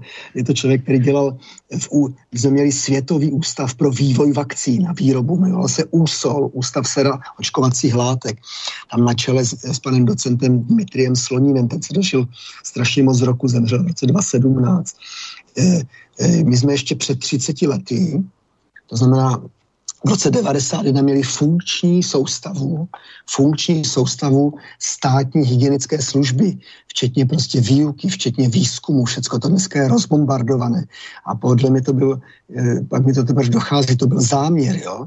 My jsme měli, a do dneška, my jsme měli světové vakcíny, které od nás přebíral veškerý svět, které byly účinné a bezpečné. Jo, a tak dále. To, což samozřejmě se eh, jaksi nehodilo do krámu americkým bratřím. Já nemám nic proti Američanům, nemám. Ale prostě eh, nemůžu se smířit s tím, že nejdřív jsme 40 let lezli, lezli do řítí prostě Rusákům a teďka už 32 roků lezeme do řítí Američanům. To prostě je špatně. Ale bohužel... Tak samozřejmě, protože obsadili prostor a tady je spousta lidí, kteří vlastně se snaží naplňovat jejich zájmy a, a to všechno víme, ale nicméně prostě... Jo, a vraťme se k tomu pandemickému plánu, proč to nebylo? být konkrétní. Helejte, jako, zajímavá, zajímavá jedna věc. Potřebujeme argument. Dneska, ten argument je, dívejte se, je, to, je to zajímavé. Já jsem samozřejmě, já jsem, já jsem to sledoval z té dálky a výšky, přece jsem byl vzdálen 5,5 tisíc kilometrů a, a tím pádem vidíte tu Evropu úplně jinak a ten svět úplně z jiné, z jiné perspektivy. A jsem si říkal, Ježíš Mare, tak e, najednou tady čelíme nějaké nové nemoci. My jsme, my, jsme, my jsme věděli, co to je SARS. Na tom Middle Eastu mám osobní zkušenost, pár lidí nám dokonce zemřelo ten MERS, některé jsme z toho vytáhli. E, Eh, takže, takže jsme si říkali, ano, tak je to prostě další, další prostě sedmý zmetek, protože pak jsou tady ještě další čtyři koronaviry, které dokonce u nás dlouhodobě máme a na které třeba nám léta letoucí na sklonku chřipkových epidemí, to znamená, když pokud byly nebo chřipkové sezóny na přelomu února, března, umírali stovky našich lidí, Jo, tady, tady v České republice nám každý rok na chřipkovou epidemii semřelo nějakých 15, 18 v těch letech 28, 29, 20, 11, umíralo 2100, 2200 lidí. Nikdo nezavíral průmysl, nikdo nezavíral školy. Jo. Jo, eh, eh, já, já, já prostě, jako, mně to připadá jako jeden velký prostě joke, jako, jo, to, jako, já si pořád připadám jako v obrovském, v obrovském snu, ani po 21 měsících toho Víte co, já, bych, já bych chtěl prostě trošku posoudit vlastně tu adekvátnost těch lockdownů a těch nouzových stavů. Jo? Protože, no, je to naprosto, a, a, a, je to a, naprosto neadekvátní. Tak, protože takhle, naprosto neadekvátní. To, co, to, co jste řekl teď, jak to znamená zvýhodňování očkování, tedy jedné části společnosti před druhou neočkovanou, monopolizace podnikatelského prostředí při zvýhodňování nadnárodních korporací, pauperizace, tedy schudobnění národa a doslovné oškubání jako finále toho, v tom eh, dlouhodobém kolonizačním procesu, o kterém tady mluvíte, samozřejmě, jak se těch 32 let vlastně chystá vlastně už od těch 90. let to finále, ve kterém zatím se nacházíme, které bude nepochybně, nepochybně ještě do dalšího, eh, dalšího další fáze pro, pro, pokračovat. Jo. Debilizace umrtveným školstvím a tak dále. Jo? Eh, t- takže je těch věcí strašně moc, jo? ale teď jako ano. Teď je, teď je špatně slyšet. Eh, teď asi... Já musím mít blíž, já mám, ano. Já mám, no, já, já mám takový, jako, ty, ty musím, eh, mám to na... Tak, to teď na je to dobře, teď je to... No, no, já, já se musím takhle, musím být blízko, ano. blízko zdroje, no. Podívejte se, jedna věc, která mě loni fascinovala, že eh, v podstatě spousta, spousta vážených kolegů, lékařů, kteří se pokládají za a jsou to ať už formální nebo i skutečné, skutečné prostě elity, ať už, ať už, tady, na dom, ať už tady u nás doma nebo i v zahraničí, tak, tak prostě na, najednou o ně měla, jo. To se někdy stane, to jo. To je jak když, jak když prostě jste blízko nějakého výbuchu, tak můžete i krátkodobě ztratit sluch, jo. To, tak to se dá pochopit. ale, ale jak se mě ptal třeba loni na podzim, když Eh, se mě ptal pan prezident Václav Klaus, že jsem byl v tom jeho institutu. Je to krásný zámeč na té Hanspalce, to je tam, Hanspalka je krásná čtvrť v Praze, kde jsme dělali takový seminář, tak, on, tak jedna z těch jako prvních věcí byla, pane doktore, a eh, jak dlouho jako mohli být v šoku lékaři z té nové nemoci? Já říkám, no tak, tak pokud jako opravdu tu medicínu někdo dělá dlouho a, a je, dejme tomu brán třeba i za lídra na národní úrovni, než i na mezinárodní, tak mohl být, mohl být v šoku týden, dva, maximálně tři. A on říká, no a jak mohli být v šoku politici? politici? A říkám, no tak e, ti mohli být v šoku dva nebo tři měsíce, pak jako museli už začít, by měli začít rozhodovat. Jo? Ale protože jsou to prostě loutky nebo marionety, marionety jsou loutky, jsou to, bohužel jsou maňásci mnozí, protože maň, maňáskovi se totiž nemůže přetrhnout šňůrka, jo? Takže, takže spousta, jo?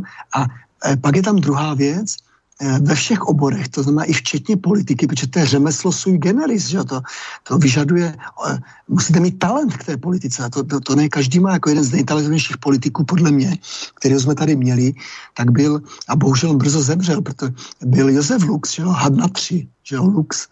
Ale to byl podle mě obrovsky talentovaný politik a je, je velká škoda, že, že nám, eh, no bohužel ta leukemie je svině, no.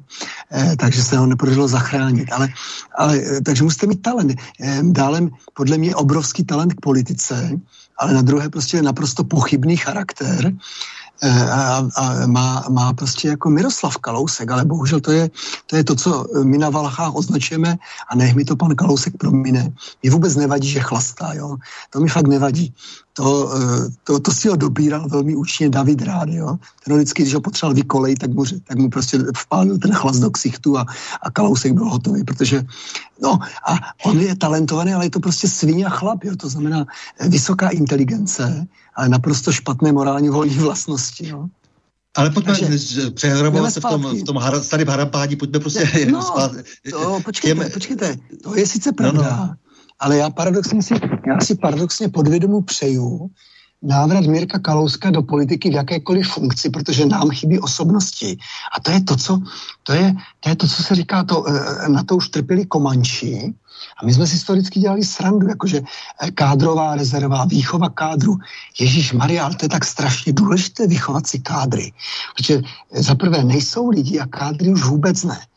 Kádr, já, já to vždycky vysvětluji těm dětskám, já říkám, hele, vy jste díky nám, jako vy jste vzdělaní, ale vy ještě nejste kádři, vy nemůžete nic vést.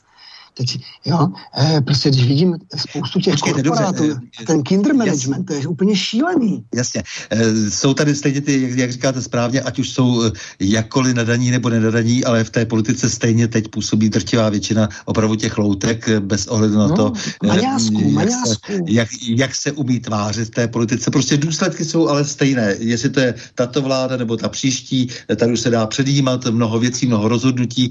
To znamená, že mě zajímá, jestli, mm-hmm. jak byste vy charakterizoval prostě z medicínského hlediska mm-hmm. všechny ty chyby, nebo v úvozovkách chyby, ty úmysly, ty vlastně zlé úmysly, které jak si jsou za těmi rozhodnutími politiků. To, to mě zajímá. Já, protože... já si pomůžu, já si pomůžu, když tak potom mm-hmm. fajnšmekři, kteří to chtějí. My jsme v loňském roce, a my se to, mě se to, ta práce hrozně líbila, to jsme sepsali právě s mým váženým kolegou Janem Hýzdilem analytický text, který vyšel koncem června na poměrně čteném e, serveru, e, jmenuje se to Flowy, Flowe, je hodně čtený jako v Praze a okolí, ale e, to, a, menova, a, a velmi nám pomohl tehdejší šedraktor Honza Miller. My jsme s tím, s tím Honzou Hýzilem se, se tím bavili tím textem asi pět týdnů, jsme to psali někdy od půlky května. A ten, jmenuje se to Vítejte ve světě pandemických her na tom textu do dneška není potřeba nic změnit. Tak jsme udělali takovou první analýzu toho, co se kolem nás děje. Jo, to znamená, eh, to bylo po nějakých třech měsících jo, toho virověku. A my si nedomníváme, že se jedná o nějakou konspiraci. My se domníváme, že vlastně ta naše civilizace západů vlastně eh, se nahromadilo tolik chyb a tolik věcí, které by se měly řešit, eh, že vlastně ten, v podstatě řekl bych, ten kapitalismus volného trhu a jedno si, se prostě zadřel a, na, a najednou prostě místo toho, aby se řešily zásadní problémy světa, jako je oteplování planety, Jo, to ne, že není, ono, ono se, ta planeta se prostě otepluje, ten náš planetární nosič, jako je nedostatek vody, jako je, jako je prostě úbytek, úbytek e, nerostného bohatství, včetně fosilních zdrojů, jako je, jako je v podstatě poničená komunikace Eh, mezigenerační, jako je, je poničená komunikace prostě mezi, mezi odborníky a tak dále, tak najednou e, prostě to všecko zahalil, zahalil ten covidek a přišlo se s iluzí řešení. Jo? Přišlo se s rouškou, přišlo se s testováním, přišlo se teďka s kočkováním. Jo? To všechno je iluze řešení a pod touto iluzí, a konec konců, kdo jen trošičku, trošič, trošičku má všech pět pohromadě a je úplně jedno, jestli jste univerzitní profesor nebo, nebo popelář, to je jedno. E, to, to, prostě ta přirozená inteligence je někde jinde, toho, toho vás, e, jako to, to, že někde měl možnost se vzdělat, to vůbec neznamená, že ještě je chytrý a moudrý. Jo? Tak e, tak prostě přišlo se z řešení a, a něco se zakrývá, odvádí se pozornost. Jo? E, vidíme, vidíme, jakým způsobem se šíleně zdražují energie, to je průšvih jak, jak hrom, to je obrovský průšvih, že?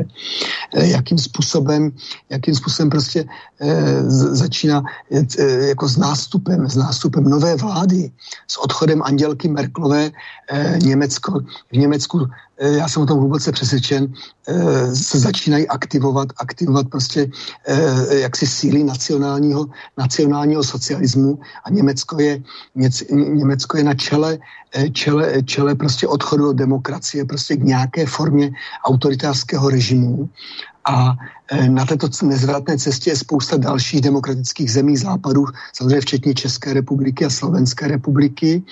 A Mm, s napětím a s jistými obavami sledují, co se děje na obou březích Atlantiku, to znamená jak v Spojených státech amerických, které podle mě tam zuří, zuří velice silná, zatím studená válka občanská, která ovšem může velmi rychle přerůst eh, v, jaksi v horkou válku, jakou tam od roku 1865 neměli. A samozřejmě ty procesy se vždycky z té jedné strany Atlantiku přelévají na druhý, to znamená do Britanistánu. Eh, staříčká královna Eh, její, její veličenstvo Alž, Alž, Alžběta II. Eh, zatím nemůže zemřít, to jí drží při životě. Ona ví, že je poslední královnou Velké Británie. Pojďme, pojďme, pojďme, ale, pojďme ale opravdu té věci. Eh, to, co znamená, nevím, jaké, jaké věci. Tady, tady, Lubo nám tady dokonce i, dokonce i píše, že je to trošku chaotické, ale že, že aby jsme nepoužívali například. Ale, ale, ale, to je, to je, ale vy, jste, vy, jste, vy jste moderátor. Vy jste ale ne, ne, pojďme, pojďme, právě proto to říkám. Pojďme zpátky k, těm, k, tomu, k té deklamaci teda toho, těch, těch politických chyb, to mě na tom zajímá Eh, protože... já si myslím, že to eh, nejsou politické chyby. Nejsou to chyby. Vidíte se, všechny ty lockdowny, nouzová, většina, nouzové, nouzové stavy, drtivá, nejsou chyby. Hejte se, drtiv, hejte se, e, může, můžeme si myslet, a já teda, když teda, když teda vysíláme, vysíláme především pro slovenské publikum, ne, no. e, já vím, říkám, ale tak vysíláme, vysíláme z povstalecké Banské Bystrice, e, tak a svoboda, při, svoboda přišla z východu. Eh, takže eh, co chci říct?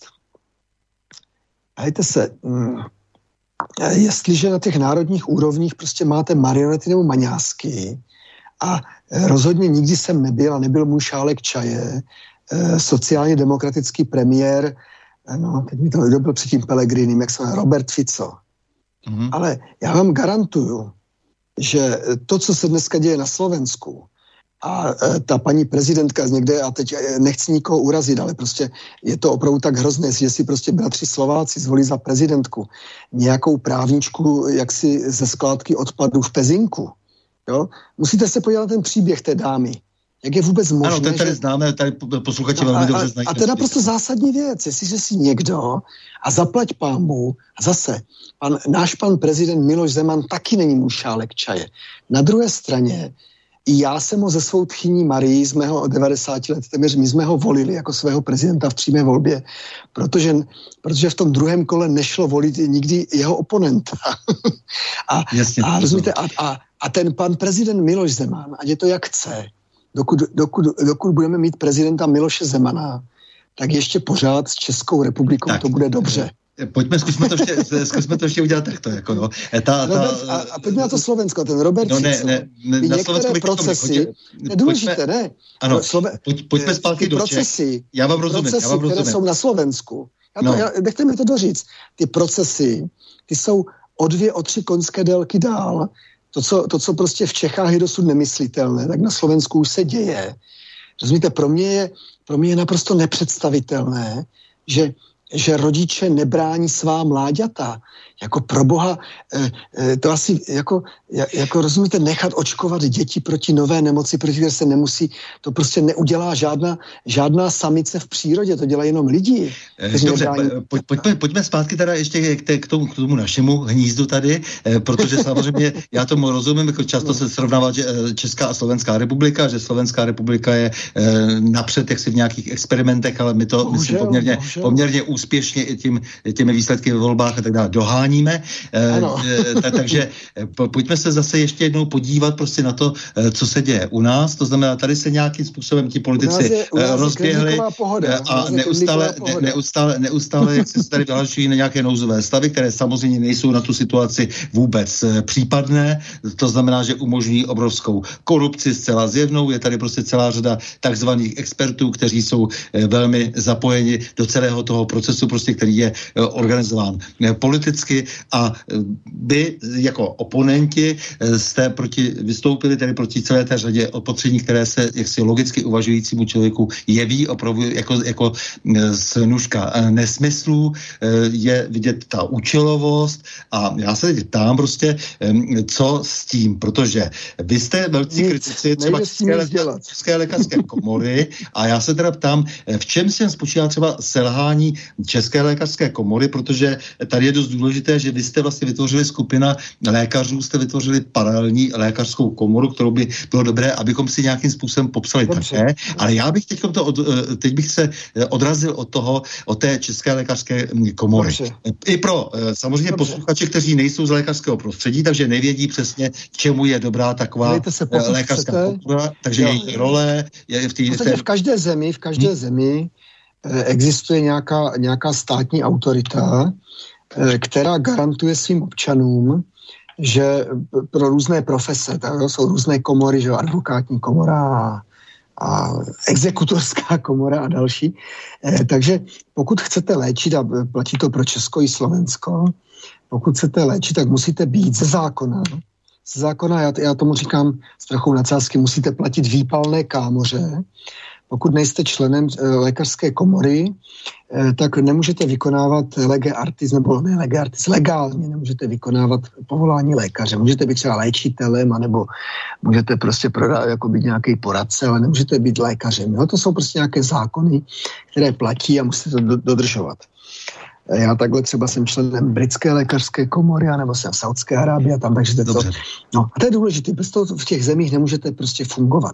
No, takže z logiky věci eh, český stát eh, mi obrazně řečeno každého 1. března drží pistoli u hlavy a já do toho 1. března musím zaplatit je to, ne, nejsou to žádné velké prachy, ale tak je to nějaký, já nevím, 3-4 tisíce musím zaplatit ze svého, abych, abych mohl prostě pracovat jako lékař, ať už prostě zaměstnanec, nebo jako, jako OSVČ a tak dále. No a e, proto vznikla e, taky, no je to taky vlastně 30 let, to bylo v roce 91, e, podle zákona Česká lékařská komora a má nějakých 52 tisíc členů, že jo, platících, z toho je z toho aktivních je asi 40 tisíc, tam taky samozřejmě spousta důchodců a tak dále, a ženy na mateřské dovolené a podobně. No, a tato lékařská komora je nějakým způsobem organizovaná, má nějaké centrum, pak má nějaké prostě periferní buňky, nějaká okresní združení a tak dále. No a, a, a má to nějaké prostě úkoly, nějaké pravomoci, jsou tam prostě nějaké orgány, Čestná rada, revizní komise, lidi si tam na nás můžou stěžovat a tak dále. E, ty věci se řeší, a tak. No a máme teda samozřejmě headquarters v Praze, že? No a Existuje nějaký nejvyšší orgán, což je sjezd, tam každý okres volí své delegáty podle nějakého klíče, no volí se ty centrální organizace, volí se prezident přímou volbou, volí se viceprezident, volí se představenstvo, volí se revizní komise, Čestná rada a tak dále. No, e, celý ten problém je v tom, e, že že ta Česká lékařská komora bohužel eh, eh, od dob Davida Ráta a Milan Kubek vždycky býval podržtaška Davidovi Rátovi napřed, napřed rád vystřídal v loku v lékařském odborovém klubu, když se rád stal, potom, když teda rád se šel do politiky, že stal se hejtmanem středních Čech a tak dále, a poslancem, tak Milan už teďka 16. rokem bačuje, bačuje té České lékařské komoře, e, v podstatě Eh, no a eh, akorát, že se tam, že ta komora eh, řeší, řeší spoustu věcí, které tu patří odborům, tu patří profesním združením a tak dále, čili což, což, je, což je nesmyslný. No.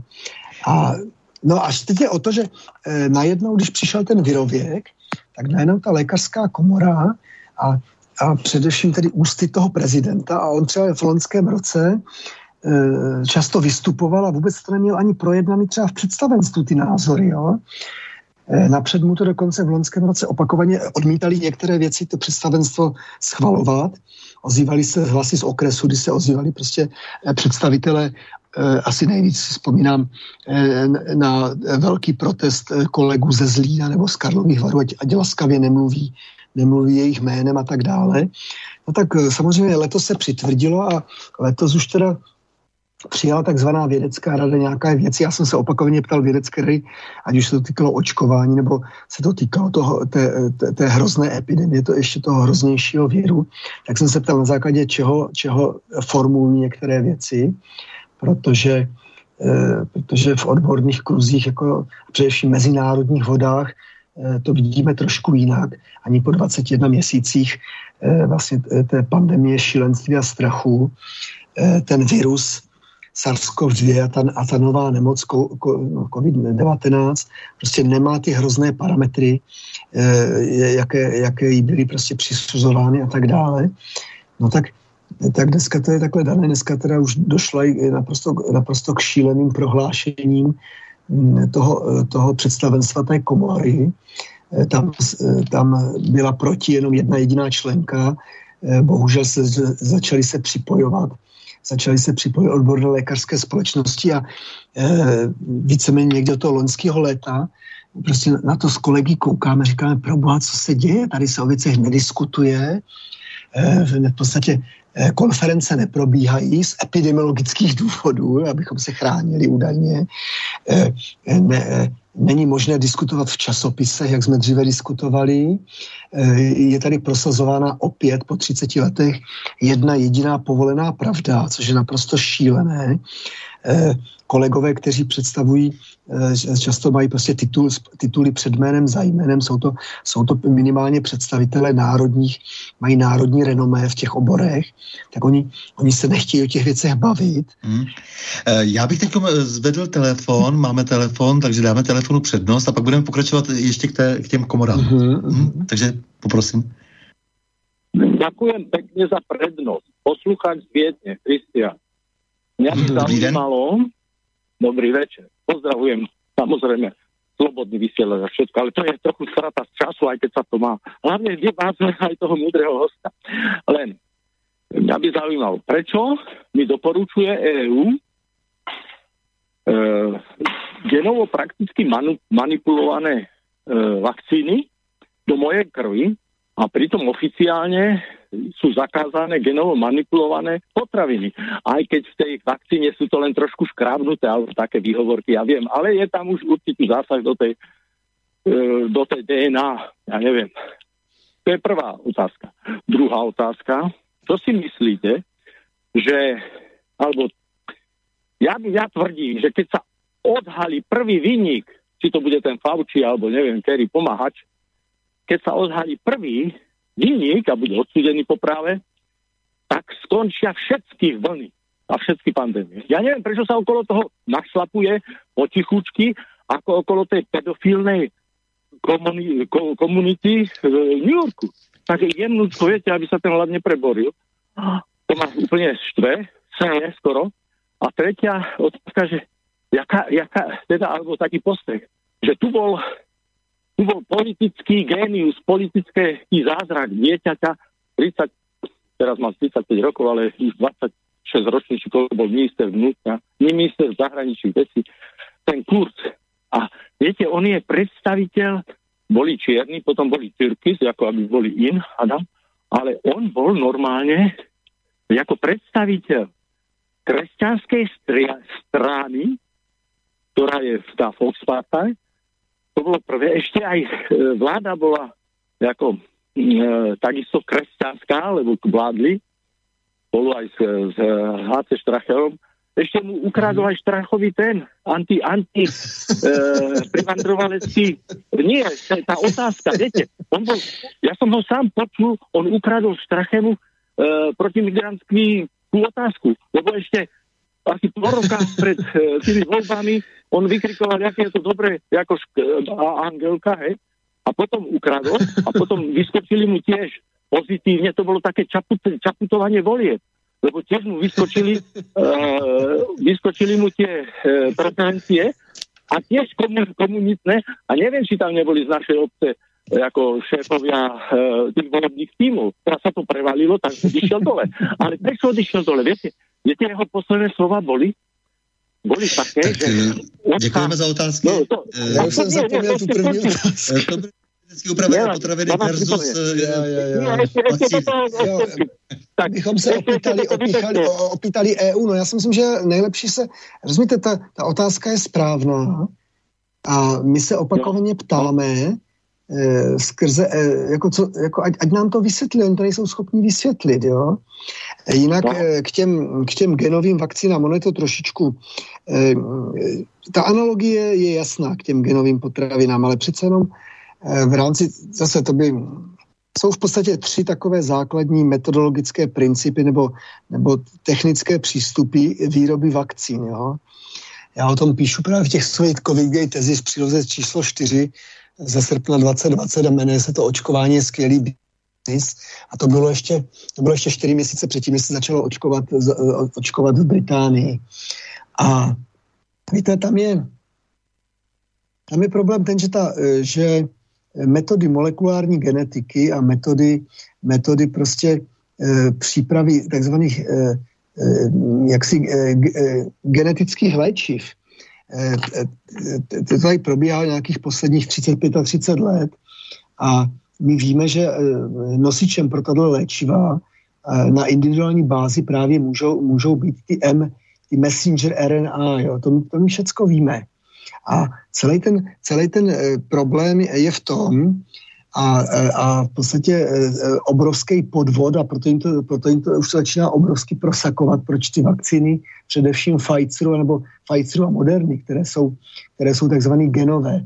Pak tady máme jiné vakcíny, ať už je to, ať už je to od té AstraZeneca, nebo, nebo ruský Sputnik V, a nebo, nebo čínský Sinopharm, které jsou takzvané vektorové, tam je, tam je nosič a e, většinou používají adenovirus, jo, který, který má vysoký R.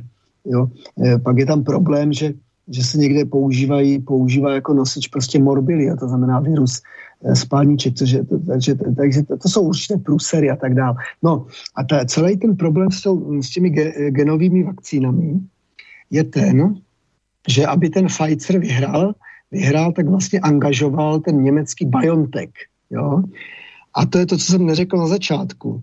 Poprvé byli osmani zadržení, zadržení u svatého Hostýna, eh, po druhé byli zadrženi Evženem Savojským eh, před branami Vídně a na potřetí, na potřetí osmanští Turci již dobili eh, Germánii a konec konců, jo, tam, tam, oni, tam prostě, tam je vymalováno, tam je prostě, tam, je, tam jsou, tam jsou deseti, nižší deseti miliony v Německu těch Turků a oni jsou chytří pochopitelně. Eh, ten národ je velký, ten 100 milionový národ v tom Turecku, že? ta osmanská říše, novodobá. Počkejte, tam je to důležité, proto je ten, ten Biontech a Biontech eh, to vlastní dva chytří Turci, jo? A ten Biontech dlouhodobě vy, vyráběl, vyvíjel, vyvíjel právě nosič, to znamená technologii, aby se, tam, aby, aby se do organismu mohli dávat cíleně léčiva, to je strašně důležitý. A ten Pfizer to koupil, ale celý ten Pfizer, ta kombinaty, ta, ta vakcína, ta je prostě, ta je prostě falešná v tom, prostě sovy nejsou sovy, jo, to znamená vakcíny nejsou vakcíny. Pak můžu k tomu říct dál, když, mi ta, e, když va, e, řešit očkování, to je řešení následku následku. Jako my se třeba snažíme v rámci té e, paralelní lékařské komory jako jít, e, připravit ránu na komoru. Máme připraveny dvě a e, blíží se doba, kdy to prostě použijeme, ale to musí být přesně vystřelený. A takže je to na nosič. A teď si představte, ten nosič je připraven pro léčivo a vůbec se nehodí jako nosič pro vakcínu. A tím je to dané, jo? Tím je to dané, dámy a pánové. No, dál ještě ty... Druhá otázka. Ano. Co byla ta druhá otázka? Uh, tam byl ještě ten kurz, jako to znamená, že jak, jak, no, jak, jak, jak, byl, jak byl odstřelený vlastně, konstatování? Dobře, nezlobte se, jako, ale pokud si, pokud si prostě starobilý národ rakouských Němců do svého čela prostě eh, zvolí, zvolí prostě kinder premiéra, tak jako, jako, jako co, co, tak jako dobře vám tak, jako co, co si o tom myslet, že? Ehm, máme tady ale hlavně jednu otázku, jestli se může, eh, jestli můžete opravdu jednoduše vysvětlit, co se vlastně stalo. jestli, jestli v nějaké zkratce by to bylo možné vysvětlit, ano, co ano, se vlastně to, to můžu říct, to můžu říct. E, od začátku, od začátku je to Ptá COVID se gate. Bohdán se ptá. Od začátku to je COVID gate podle vzoru Watergate. A až to praskne, tak to bude fičák. A já vždycky ještě doplňuji a oni jako říkají, že jim vyhrožují tady v Čechách, někteří prestituti, protože to nejsou novináři, to jsou většinou prestituti a někteří aktivisti, já jim říkám, poslouchejte, až to praskne, tak to bude fičák. Všichni lapkové Dobře. budou pochytáni, nechte mi dokončit prosím tu větu, jenom omlouvám se. Všichni lapkové budou pochytáni a budeme vás soudit. Ale otázka je kdy, že? Není, to není otázka zda. Ono to jednou praskne. Ale teď, teď, teď hrajeme, teď je to otázka kdy. Ten pán z Vídně ještě se ptal eh, na pana mm-hmm. Fauciho, to tam jako vlastně v podstatě tak. taky, taky jenom tak konstatoval. Tak Antony, uh, Antony ale, Fauci. To je, ale a to je jeden z těch lidí, kde prostě zcela evidentně tady unikla tak celá řada mailů. Antony Fauci už čelí, Ant, Antony Fauci čelí velmi vážnému vyšetřování a pokud to americký bratři dotáhnou do konce, tak Fauci podle mě bude, bude odsouzen a bude sedět. Mm-hmm. Tam jde o to, že samozřejmě on má naprostou pravdu, že to, co je v rukou eh, jaksi, té lidské spravedlnosti, eh, těch možností, které tady jsou, a ty jsou zcela evidentně jaksi pro nás přehledné a srozumitelné, mm-hmm. tak to je právě to trestní stíhání. To je právě to zjistit no, tom trestním stíhání, zjistit jaksi, všechny komplice, zjistit celou strukturu a tak dále, pokud by tedy ta vůle skutečně byla. Hele, Tony Fauci má velký problém. Tony Fauci má velký problém, protože ta americká justice pořád funguje, a teď si vemte, to bylo, eh, že teď si vemte, že Pfizer nejdříve dokázal, že že vlastně utají veškerou dokumentaci k té nové vakcíně, utají po dobu nějakých 50-55 let. A je to 14 dní, ano, ano, je to 14 dní, co, eh, co vlastně federální soud nařídil Pfizeru. Každý týden uvolnit, uvolnit nějakých 50 eh, tisíc dokumentů, takže oni už teďka museli po druhé uvolnit naprosto zásadní dokumenty. A eh, je to, je to naprosto hrozivé. Jako jo. Oni, oni, oni odza, eh, tam, já se domnívám, že pokud a ta americká justice, pokud tam opravdu nedojde, k, nedojde ke krvavé občanské válce, tak to je americká justice dříve později, pana Bourlu, a to je, to je vlastně že, generální ředitel Pfizeru a další, jako bude hnát k odpovědnosti za, za, za záměrné poškozování amerického lidu. Tak a vy už jste část těch dokumentů dokonce četli eh, společně, ta vaše skupina vlastně paralelní lékařské komory.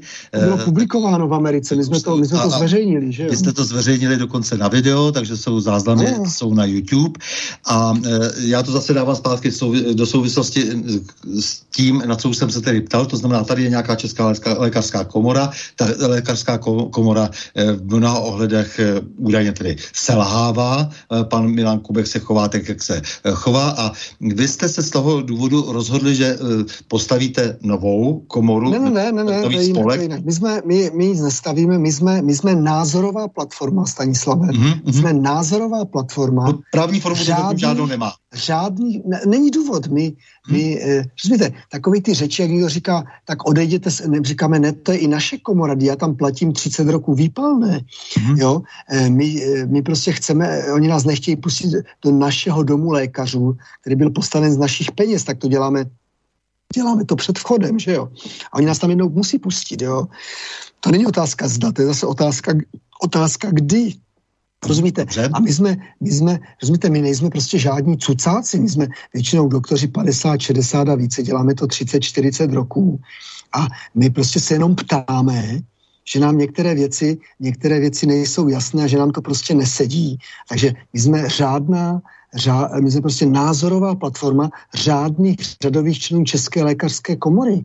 Takže my tak. nemusíme nic zřizovat. My jako za, za to děkuju, protože ze všech stran eh, tady různě padají dotazy, eh, co je to tedy ta paralelní lékařská no, komora, no. takže vysvětleno, je to, vlastně, plk, zkrátka, plk, je to v no. podstatě neformální seskupení, které nepotřebuje žádnou právní formu. Jste, jste plk, který združuje úctyhodné ženy a muže. Názory, ano, tak. ano. A vy, vy jste vlastně vlastně v roli jakéhosi mluvčího, nebo protože ono... Já jsem, jeden, já jsem, ano, já jsem jeden ze čtyř mluvčích. Jo. Ze čtyř mluvčích. V této chvíli má plk čtyři mluvčí, pravděpodobně teďka, protože ty aktivity se rozrůstají a my, my, my jako rozumíte, my, já taky, eh, já, já každý den prostě ordinuju 8, 9, 10 hodin. To, jasně, jasně. Já nemám čas na různé politiku, politikaření, proto to taky děláme o víkendu, že?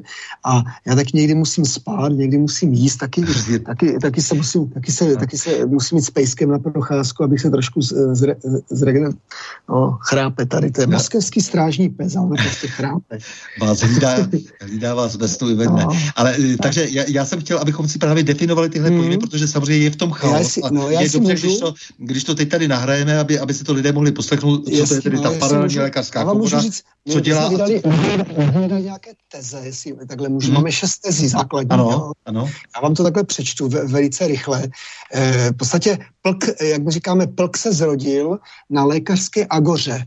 Agora to bylo ve, eh, že jo, ve starém Řecku, že to, bylo, ano. to byl ten základ, kde se scházeli všichni svobodní občané, že tam byli otroci, že jo. A otroci neměli právo hovořit do demokratických záležitostí polis, jo. Takže my jsme, Plok se zrodil v neděli 14. Prosin, eh, prosím, ano, 14. listopadu na lékařské agoře neboli na Palackého náměstí v Praze 2. Eh, z hodou tam velký pomník samozřejmě Františka Palackého, známého českého historika, nebo českoslovanského, tak. A je tam, je tam eh, eh, což je zvláště prostě pikantní, to je synchronicita, to není náhoda, ale podle Junga synchronicita je tam sídlo ministerstva zdravotnictví, jo. Takže my se tam vlastně scházíme a tam, tam se vlastně ten plk zrodil a naše základní teze je jich šest tezí, já to dovolím přečtu, aby to bylo jasné. První teze naprosto zásadní, primum non nocere, především neškodit. Jo? To je to, co, na co my přísaháme, že nebudeme lidi poškozovat. Když nemůžu pomoci pacientovi, tak ho aspoň nepoškodím. Jo? Pak druhé heslo, které vychází, jsou to slova, jsou to slova asi největšího internisty 20. Eh, století, pana profesora Josefa Charváta. Pravda nebo lež naše země? Otazník. Eh, eh, třetí, tam už teďka jdeme, eh, tam už, takže to jsou taková obecná, abychom z čeho vycházíme, že to je obecné, konkrétní. Třetí, tam už teda opravdu jako, to je hodně bojovné. Nesahejte nám na naše děti. Zdravé děti se netestují, zdravé děti se neočkují, zdravé děti roušky nenosí. Zdravé děti se nesegregují, zdravé děti hopsají a zlobí. Zdravé děti chodí do školy. A poslední, zdravé děti ctí své rodiče. To je třetí teze. Čtvrtá teze, jdeme od dětí na druhou stranu, kde, jdeme k seniorům. Osvobodíme všechny stařenky a stařečky v těch bílých věznicích. To bílých věznicí je fúzovka, čili bílé věznice jsou všechny ty senior housey a LDNky, kteří jsou dlouhé měsíce naprosto nezákonně a zcela nelidsky fyzicky a sociálně uvězněni v domovech pro seniory, v sociálních ústavech, v léčebnách a samozřejmě pro dlouhodobě nemocné. Nám tady za posledních 21 měsíců zemřelo spousta starých lidí, a oni zemřeli s teskem, žalem, oni, oni tam byli uvězněni, oni už ne, oni ztratili víru, že ještě uvidí třeba své děti a vnuky, protože je izolovali. To je tak hrozné, jo. A za tohle opravdu jako si zaslouží spousta lidí jako tresty, jo, kteří je izolovali. Včetně těch nebohých ředitelů tady těchto těch senior houseů. Pátá teze udělejme skutečnou tečku eh, pro slovenské eh, posluchače eh, tady byla velká kampaň, že, že to očkování je tečka za, za, teda za tím koronavirem, což se ukázalo, že není, že? Takže udělejme skutečnou tečku za mezinárodními pandemickými hrami na našem území. Nás v této chvíli nezajímá, co se děje, co se děje ani mě nezajímá, já se omlouvám, ale mě nezajímá, co, eh, jaká, jaká, jaké zrůdnosti, jaká zvěrstva se dějí na Slovensku, jaká se dějí v Rakousku, v Německu. Mě zajímá teďka moje země, a protože když už covidiánům a vakcionářům dochází argumentace, tak říkají, ale prosím vás, tohle se děje i v Německu. Já říkám, tak ať se tam děje, mě teďka zajímá moje země. Jo? A šestý, a, protože nemůžeme mít takový velký záběr, nemůžeme spasit všechny.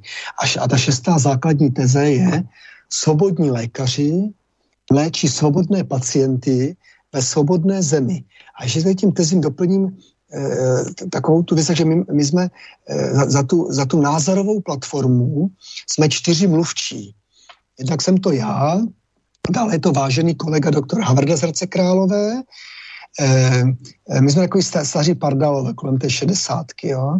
Pak je to eh, člověk, eh, a já jsem hrozně rád, že jsem ho potkal, je to z generace našich lékařských dětí, David Žák, anesteziolog z Českých Budějovic, a čtvrtou mluvčí je naše vážená kolegyně Karen Pomonová, velice zkušená dětská lékařka ze Staré Boleslavy. Teďka pravděpodobně budeme ten, ten tým těch mluvčích rozšiřovat, rozšiřovat asi na šest, protože e, nestíháme některé věci. No a důležitý je, to je strašně důležité. My jsme třeba schválně, přestože jsme byli vyzýváni, abychom třeba udělali, udělali nějak, nějakou akci 17. listopadu. A my jsme to schválně nedělali, jo, protože my jsme, eh, my, eh, my, chce, my na té lékařské agoře, teďka už po čtvrté, ten Palackého náměstí, Eh, teďka v neděli a my to, chce, my to celé vedeme jako mrazivé mlčení bílých plášťů. Takže když eh, udělali jsme jedinou výjimku, když jsme prostě eh, podpořili o, o, ostatní občanské složky, že jsme byli jednu neděli na té letné, to byla jediná výjimka, my jsme tam měli svůj stánek a dělali, povídali jsme lékařům, bylo nám to jako vytýkáno, jako říkají, no a ty tam bude pan Volný. A říkám, no a co? Jako, a nebo bude tam prostě pan, eh, vy, vy mluvíte, vy tam jeden vyčítal, jeden z, eh, z kolegů říká, no ale vy mluvíte z, z pódia, kde, kde mluví prostě pan, já to no, prostě další prostě, eh, říkám, ano, ale teď nám všecko hoří. Nám hoří barák, nám hoří velká stodola, nám dokonce hoří i altánek v zahradě a já mám kádrovat hasiče. No přesně tak, ale já vám teď moc děkuju, protože to je přesně to, co bylo třeba slyšet, eh, ta, ta, ty nádherné teze, eh, to je jako kdybyste z orvelovského eh, světa se podíval zpátky do, do té normality, která kdysi byla a, a vehnali se vám slzy do očí. To je nádhera, to je nádhera, to, co máte sformulováno, ale je tam i ta jedna teze, která odkazuje prostě na to, co se děje v podstatě teď, tady a teď, jak říkáte, u nás v České republice. Proto jsem, proto na to pořád mířím, protože to, co jste řekl o těch pandemických hrách, Eh, které samozřejmě jsou motivovány velmi eh, biznesově tím celým upadlým finančním eh, systémem, jeho strašlivou krizí, že jo, tím, tím obrovským světovým mhm. tunelem, který teď jaksi, jaksi se dostává ke svému tedy kataklizmatickému téměř neústění a tak dále. Tak to je jedna věc a o tom je třeba se bavit, tomu je třeba mm. rozumět a je v duchu takového toho starého, starého hesla Think Globally, Act Locally, že jo, to znamená mm. přemýšlej globálně, ale pak... Jsou, to, je, Baťo, to, je, to je heslo Tomáše tak, konej, konej, konej přímo teda tady. Takže mm. k tomu já jsem od počátku trošku směřoval, jako abychom si eh, občas no. jako srovnali vždycky jako to, co se teď tady a teď prostě opravdu u nás děje, tady ty varionety. No. Jo, jako, jako jde, jde o to, abychom se, abychom si tohle to teď srovnali a proto právě se teď chci spustit do těch, eh, do těch současností. To mhm. znamená, jak říkám, tady jsou ty eh, naprosto neadekvátní nouzové stavy, které jsou určeny úplně na něco jiného, takže to je zneužití, zneužití ústavního institutu, který prostě vůbec nemá v této... V této no, tady byla, tady byla pošlapána co, a roztrhána ústava. Jo, roztrhána ústava, samozřejmě prostě vy prostě tady bojujete a opravdu já se toho nesmírně cením, to, co děláte za svobodu zpátky, to znamená, ale za to, za to zároveň udržení toho někdejšího rámce a ten rámec se boří už dávno, tedy ten, ten rámec těch ústavních práv a svobod, to je veliký mm-hmm. problém. A jedna z posledních ran je, a to já chci teď ještě v dal, dalších nějakých pořadech probírat trošku mm-hmm. jak správníky zase, je samozřejmě ta samotná vyhláška teď o povinném očkování. E, to je věc, kterou bych velmi rád, kdybyste okomentoval, protože ta vyhláška samozřejmě, to, že se tady zase zpátky vládne podzákonnými akty, e, které vydává e, nějaký ministr se svými úředníky, byť je to posvěceno vládně a tak dále, ale prostě to, to, to není možné, protože samozřejmě zásah do e, integrity člověka je to značný a, a a, a tak dále. Prostě jenom, jestli byste krátce tuhle věc... Jo, jo, jo. A... se, z odborného hlediska neexistuje žádný relevantní důkaz, naopak existuje minimálně šest, šest důvodů, proč z medicínského hlediska nemůže být že, takhle, nemůže být očkování proti žádné respirační nemoci. To znamená ani proti chřipce, ani prostě proti dalším, dalším respiračním vírům a je jich nějakých prostě asi 110, 120, jo, ten covid je jeden z nich, jo. Tak nemůže být povinné, protože ty vakcíny, vakcíny nesplňují parametry, jaké mají mít vakcíny, eh, které jsou takzvaně povinné. Jo. Eh, řečí zákon je to tak buď pravidelné mimořádné očkování. A bohužel přesto se to stalo. Jo.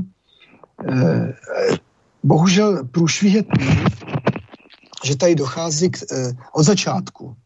Od začátku dochází to, co se nazývá anglický paradigm shift, posunutí paradigmatu.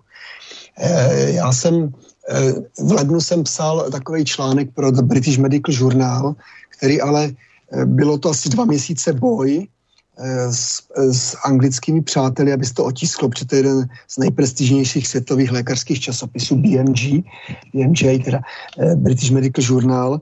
Já jsem dokonce, trošku mi to dneska mrzí, protože mm, v, v rámci té British Medical Association se vydává celá rodina časopisů. Oni to chtěli, ten můj článek, který se jmenoval když to dám do češtiny, eh, tak se jmenoval Mění se paradigma klinické medicíny, protože o to tady, o to tady teďka hrajeme.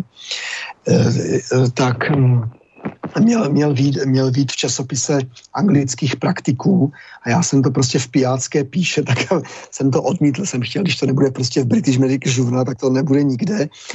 Pak jsem paradoxně tenhle článek jsem ho trošku upravil, když se na mě obrátil pan prezident Klaus a jeho kancléř, pan, eh, pan doktor Jiří Weigl, eh, kdy eh, oni vydávají, a dneska jsem na to hrdý, oni vydali začátkem roku brožurku nebo sborník, který se jmenuje Rozum proti covidové panice. Je nás tam asi 20 autorů. No, viděl jsem. Jed, 11 jsme lékaři, ale pak jsou tam, je to úžasná společnost, jsou tam ekonomové, jsou tam, jsou tam prostě filozofové, jsou tam historik Aleš Valenta, ten tam má fantastický příspěvek svobodu ADE a tak dále. Dokonce z těch lékařských textů je tam pan profesor Pirk, Cyril Hešel, eh, můj vážený kolega Vláďa Čížek, je tam Pavel Bem, bývalý pražský primátor, ale Pavel Bem byl, byl špičkový a nebo do dneška, to se nezapomínáte, jak jízda na kole, byl špičkový psychiatr a adiktolog, to znamená, eh, on, on, on se pak teda tím, že dělal ty, tu protidrogovou problém, tak se na, na něho nabalil ten Janoušek a tak dále, čili a trošku, ale jinak jako on má asi nejlepší, nejlepší tam text, jako podle mě z lékařů, že, jak se to jmenoval, ten Pavel napsal, teď tady, a to je on tady před sebou. No to je jedno. Dobře. Uh, ale to, no. počkejte, abych to to je celkem, to je celkem důležitý. Čili Čili tady se, tady se prostě dějí určité věci. A znovu to opakuji, eh, ten problém nevznikl v medicíně, ten bychom měli dávno vyřešený. A e, e, občas, je mi, občas je mi někde ve veřejném prostoru vytýkáno, že jako popírám nemoc a že jsem, že, že jsem antirouškař a antivax. Ne, já nejsem. Já dokonce teďka, když spolupracuji v jedné moderní skupinové praxi, my každý den očkujeme lidi. Ne, no, víte co, ale ono se, ono, se, ono se od vás jako od lékaře chce právě, abyste pohovořil o těchto jednotlivostech, které se týkají vlastně toho, toho řešení věci ze zdravotního hlediska, že samozřejmě, jak si pak jiní zase se no, cítí povolání. To je jednoduché, jak to je jednoduché, já vám to, no hovořit, hovořit o těch věcech z hlediska politického, ale samozřejmě vy můžete z hlediska politického jako každý jiný také samozřejmě do toho mluvit. Ale, no dobře, tak, je, ale z lékařského se... hlediska to je jasné. Prostě ukončíme, a to je taky problém, protože i spousta mých vážených kolegů lékařů Eh, jsou, jsou i v dobré víře, ale prostě, prostě cesta do pekel je dlážena mnohými dobrými úmysly. Jsou stále účastníky pandemických her. Třeba i eh, já si obrovsky vážím eh, svého váženého kolegy univerzitního profesora hygieny epidemiologie, prostě Jiřího Berana. My tady máme v České republice nějakých 7-8 profesorů hygieny a epidemiologie. Ten, ten Jura Beran ten je, ten je jediný z nich, který má skutečné mezinárodní renomé všechny ostatní strčí do kapsy.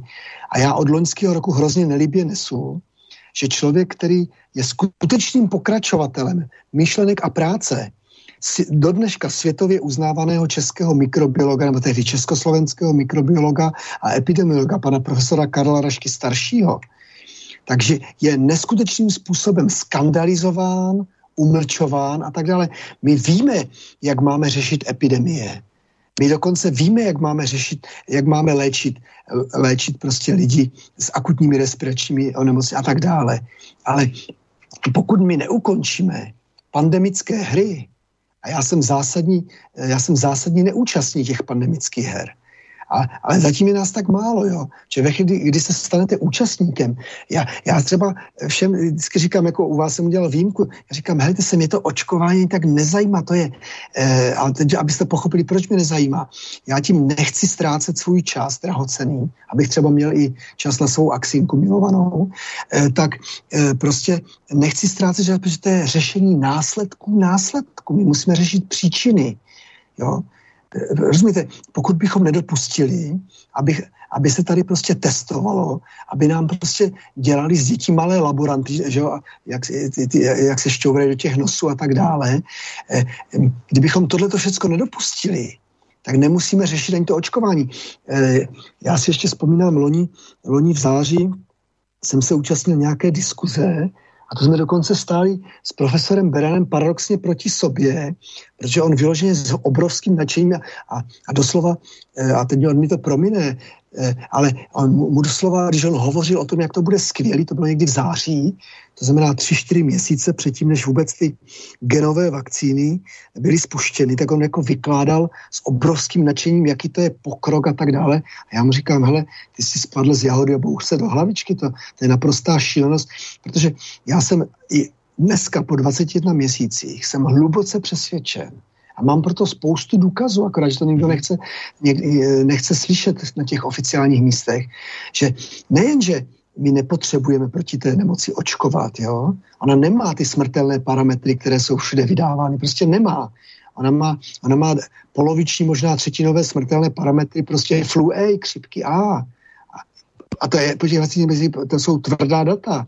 Akorát eh, je to, je, hovoříme o tom no, akorát dneska už v mezinárodních vodách jenom. Tam se ještě dá občas diskutovat, jo, i když tam taky ten letošní rok je šílený už, jo. Spousta lidí, kteří ještě loni bez problému jsme diskutovali o těch věcech, tak letos už nechtějí o těch věcech diskutovat, už se bojí o své fleky, no, že jo? No právě, a to je jaksi jedna, jedna z posledních jako hm, otázek nebo souborů otázek, které se týkají toho vylučování, teď to už bylo o panu Beranovi, že jo, e, kvalifikovaných oponentů, kteří jsou vylučováni z jakékoliv diskuze, e, která by byla relevantní nebo relevantně by mohla, relevantně by mohla mít vliv na rozhodování pozor, ne už jenom politiku, ale často se ukazuje, že dokonce úřednická vrstva tady přebírá moc, jak je vlastně napojena no, na, myslím, na, na, největší, na, na, na zahraničí. Jo, tak tady eh, ta, ta moc, to, to, to je opravdu něco, co, čím bychom se měli systémově zajímat. Eh, o co bychom se měli zajímat? Úředníkům roste obrovský moc a vláda, hm, jak si už jenom v podstatě chvaluje nějaké Ne, procesy. naopak, ne, naopak, to jsou,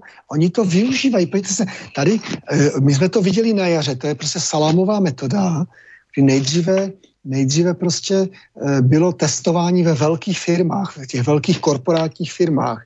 Pak to, byla, pak, eh, pak to byly firmy, které měly 50 zaměstnanců, pak po 10 zaměstnanců a pak, pak už se museli dokonce OSVČ sami sebe testovat a tak dále. A tady totiž došlo k něčemu a to jsou a, a mm, ty analogie jsou jednoznačně, to tady prostě opakovaně bylo, bohužel experiment zvaný prostě demokracie po 200, 250 letech končí. Jsme na nevratné cestě, a to je ta špatná zpráva, jsme na nevratné cestě od jakési, od jakési formy demokratury, jak říkával Karel Kryl. A jsem rád, že na začátku pan, mod, eh, pan moderátor nebo pan hostitel nám pustil jednu z nejlepších skladeb eh, od Karla Kryla. Děkuji. Takže to tam všechno je. A víte co? A jsme, jsme na nevratné cestě k nějaké soft formě autoritářského režimu. Jo? A ty prvky, prvky toho autoritářského režimu se projevují více a více. A e, je to úplně, je to úplně šílené v tom, že to, že to drtivá většina... Moment, že? Aha, už za chvilku skočím, už, no, takže já si myslím, že moje žena to rozhodne, že, že mám končit, no. tak ještě, ještě tři minuty, no. No, eh, já jenom jako... To, to se dokončím, to je, a jedna z těch věcí je, to co, to, co, my jsme totiž, my jsme totiž, my jsme totiž, otázka zní, proč jsme na jaře 2020 byli svědky tak drakonických opatření, drakonických opatření v tolika zemích světa, v jejich důsledku bylo často nevratně rozbito hospodářství, školství, zdravotnictví, kultura. Otázka zní, jaká je skutečná role v tom věrověku nadnárodních organizací, jako jsou VHO, OSN, Monetary Fund, Mezinárodní fond, G7, BRICS, jo, EU, OPEC. To my nevíme. Ta, ta role tam bude asi naprosto zásadní. A navíc v demokratickém světě a to na obou březích Atlantiku nyní probíhá naprosto nevítané umlčování kritiku. To nikdy za 250 let toho experimentu demokratického tady nebylo. Jiný názor je automaticky označován tu za hoax, konspiraci, dezinformaci, lež. A bohužel vysoce odsouzení hodnou roli zde sehrávají média, ať už psaná, mluvená i obrazová. A taky jsme svědky naprosto bezprecedentního potlačování demokracie ve jménu jakési expertokracie. No, e, já jsem měl připravenou ještě potom písničku Demokracie od uh, Karla Kryla, kterou složil v roce 93, kde samozřejmě jasnozřivě už viděl, co se s tou takzvanou novou demokracií u nás po převratu děje. Uh, ale tak, ta, ta, to, to děkuji, otevírá každý pořad na Prahu změn, takže to je, té, to je běž, běžná věc, to je, to je záměrně. Ale tentokrát jsem si připravil mimořádně, ale na to už nedošlo, protože vy z toho máte tolik na srdci, že se to nedá všechno vypovědět vědět, pochopitelně, takže jsme tak trošku páté přes deváté říkali, eh, řešili všechno možné, ale to je dobře. Stejně tady padlo spousta zajímavých informací, ale nicméně eh, přesto to, co jste říkal na závěr o těch médiích, to je prostě, myslím, věc, na kterou jste teď ve velmi intenzivní podobě narazil eh, v našem veřejnoprávním médiu, kdy jste měli diskutovat, diskutovat pořadu Máte slovo a vy jste dokonce dostal zákaz vstupu no. do české televize. Ale to se, já, jsem, já, jsem, já jsem netušil, víte co, eh, tady teďka eh, probíhá a já, já jsem vystoupil na obranu novinářky Michaly Jílkové. Víte, v české televizi v české televizi pracují stovky novinářů. A paní Michala Jilková a s ní spolupracující dramaturgie toho pořadu, oni skutečně, a bylo to mezi pondělí, to se stalo před, před týdnem, tak mi volá dramaturg, a volal mi nikoli, nevolal mi dramaturgině pořadu, ale volal mi jeden z šéf dramaturgu České televize. Já jsem pochopil během toho rozhovoru, že mají povolení vedení České televize mě pozvat. Jo, já jsem říkal, do, do pytle, co se to děje, jo. A oni mi říkali, jako jestli bych byl ochoten jako vystoupit, a říkám, no pojďte se, pokud vám ne, oni říkali, že to je poslední, poslední kotel, že v letošním roce. Říkám, no pokud, pokud chcete risknout, že to bude poslední kotel nejen v tomto roce, že vás možná potom zlikvidujou, tak já, já klidně jako vystoupím a mám jedinou podmínku. E, proti mně budou lékaři. Takže to bylo někdy pondělí předpolednem, e, v podvečer mi volá ten dramaturg kampaň, které e, proti vám teda budou diskutovat diskutovat eh, odborná náměstky ministra zdravotnictví a prezident lékařské komory říkám dobrý, tak v tom případě beru. No v úterý to bylo trošku už jinak. Eh, Milan se posral, pardon, Eh, to nějak vy, vy, vy to vytečkujte. Eh, takže prezident lékařské komory prezident ne. lékařské komory Milan Kubek, ano. Ano, ten, ano, přesně tak. A že tam teda přijde nějaký teoretický mikrobiolog, nějaký, já se omlouvám, jmenuje se Petr Šebo a eh, toho nám byl prostě čert dlužen v té Praze, on prostě vystupuje hrozný, hrozným způsobem, vyvolává nenávist mezi lidmi a má nějakou petici za povinné okočko. A já říkám, no dobře, tak v podstatě to není pro mě soupeř, toho prostě to, to je prostě toho rozeberu velmi rychle, to, protože jakmile není doktor, tak, tak uh, on nemá šanci vůbec jako v té diskuzi. No, takže to bylo úterý, no a najednou přišla středa a volá mi velice zkroušeně ten, volá mi velice zkroušeně ten, ten šéf dramaturg. Já jsem, jsem měl plnou čekárnu, tak jsem jenom chvilku mluvil. Říkám, dejte mi to písemně, že jako, že jako se nezlobí, ale že, Eh, že, že, mi, že mi jako teda eh, tam, eh, že si, že si, že si paní náměstkyně Koziar nepřeje, abych tam diskutoval. Já říkám, cože? A, říká, a já říkám, a vy mi vůbec takovou kravinu se nestydíte říct, pane šéf dramaturgu, teď to je naprosto, to je na rozpuštění české televize. Jo? No a pak, pak se to vlastně stupňovalo, že ve čtvrtek dopoledne skrečovali i, i advokáta Jindřicha Reichla, že? Takže, takže my jsme, my jsme, my jsme, to jsou další, prostě my jsme svědky, svědky rozkladu českého státu v přímém přenosu. Jo, kdyby to byla televize Nová nebo Prima, tak jsou to soukromé televize, no tak když budu majitelem, tak si tam budu dělat, co chci, abych to respektoval. Jo, sice bych si o ně myslel e, něco špatného, ale prostě No ale veřejnoprávní televize. No a vraťme se k té Michále Jilkové. E, bohužel, e, bohužel e, oni nakonec podlehli a přece jenom košile blížší než kabát. Takže je to, je to podstatě, pro mě je to smutné v tom, že vlastně ta hrska novinářů, kteří alespoň chtěli naplnit eh, ten étos a, a ten, ten veřejnoprávní charakter té, té české BBC, tak se vlastně ukázalo, že je skutečně vymalováno, dámy a pánové, a poslední zasne. Eh, nic si z toho nedělejte, předtím bylo zrovna nějaké, máte slovo o Bělorusku a e, přáli si tam eh, lidé, abych byl jsem navržen, abych tam také hovořil a samozřejmě jsem byl okamžitě naprosto očekávaně odmítnut, takže... No, já jsem byl, ale já jsem byl neočekávaný, představte, já jsem, já jsem se nikam necpal. Já jsem, já jsem v tom Pavlačovém pořadu nechtěl vystupovat. Já jsem pouze jenom... To, to, je, jako to je i můj nebýt případ. toho... To je nebýt, i můj případ. Byl jsem ale nebýt toho, jasně, nebýt toho, že jsem jeden ze čtyř mluvčích té paralelní lékařské komory, tak já bych to odmítl. Já jsem to bral tak, že tam můžu říct dvě, tři nějaké informace pro lidi. Jo. Tak já tady mám ještě řadu takových konkrétních dotazů, docela, se. které se týkají různě PCR testů a takových hmm. věcí. A nevím, zase manželka už požaduje, abyste se vědoval zřejmě něčemu já, jinému, no, no, ale... Zatím, eh, zatím se, jsou zavřený dveře, tak Tak, taky dobře, já jenom krátce ještě tyhle ty dotazy a potom už to skončíme. Mm-hmm. Štěpán Žižula se ptá, chce vysvětlit princip... Šarinko, pro, moment, Šarinko, prosím, já to dokončím, nezlob se. Nech, nech toho. Já to dokončím, nech toho, nech toho. Prosím, nezlob se, nech toho. Já už toho mám dost, jak Ona už toho má dost, no, tak to je ostuda v přímém přenosu. No. Tak dobře, tak už to budeme hnát tedy ke konci. E, tak e, PCR testy, antigenní testy, jejich spolehlivost při odhalování mm-hmm, přítomnosti mm-hmm. covidu v organismu. Prosím vás, e, tak já to řeknu jak to je právě to, e, zda se mění paradigma klinické medicíny. E, e, moji staří učitelé nebo naši staří učitelé nás učili, že nemoc musí mít příznaky. Jo? Eh, anglicky to je symptom and signs, eh, česky subjektivní a objektivní. Pokud nemá, no a dále, že diagnozu stanovuje klinický lékař, jo, to znamená, nestanoví ani laboratoř, ani hygienik, ani epidemiolog, jo, stanovuje lékař. A e, my, když potřebujeme k diagnoze, tak používáme pomocné laboratorní, opakují, pomocné laboratorní metody a pomocné zobrazovací metody, včetně třeba rezonance.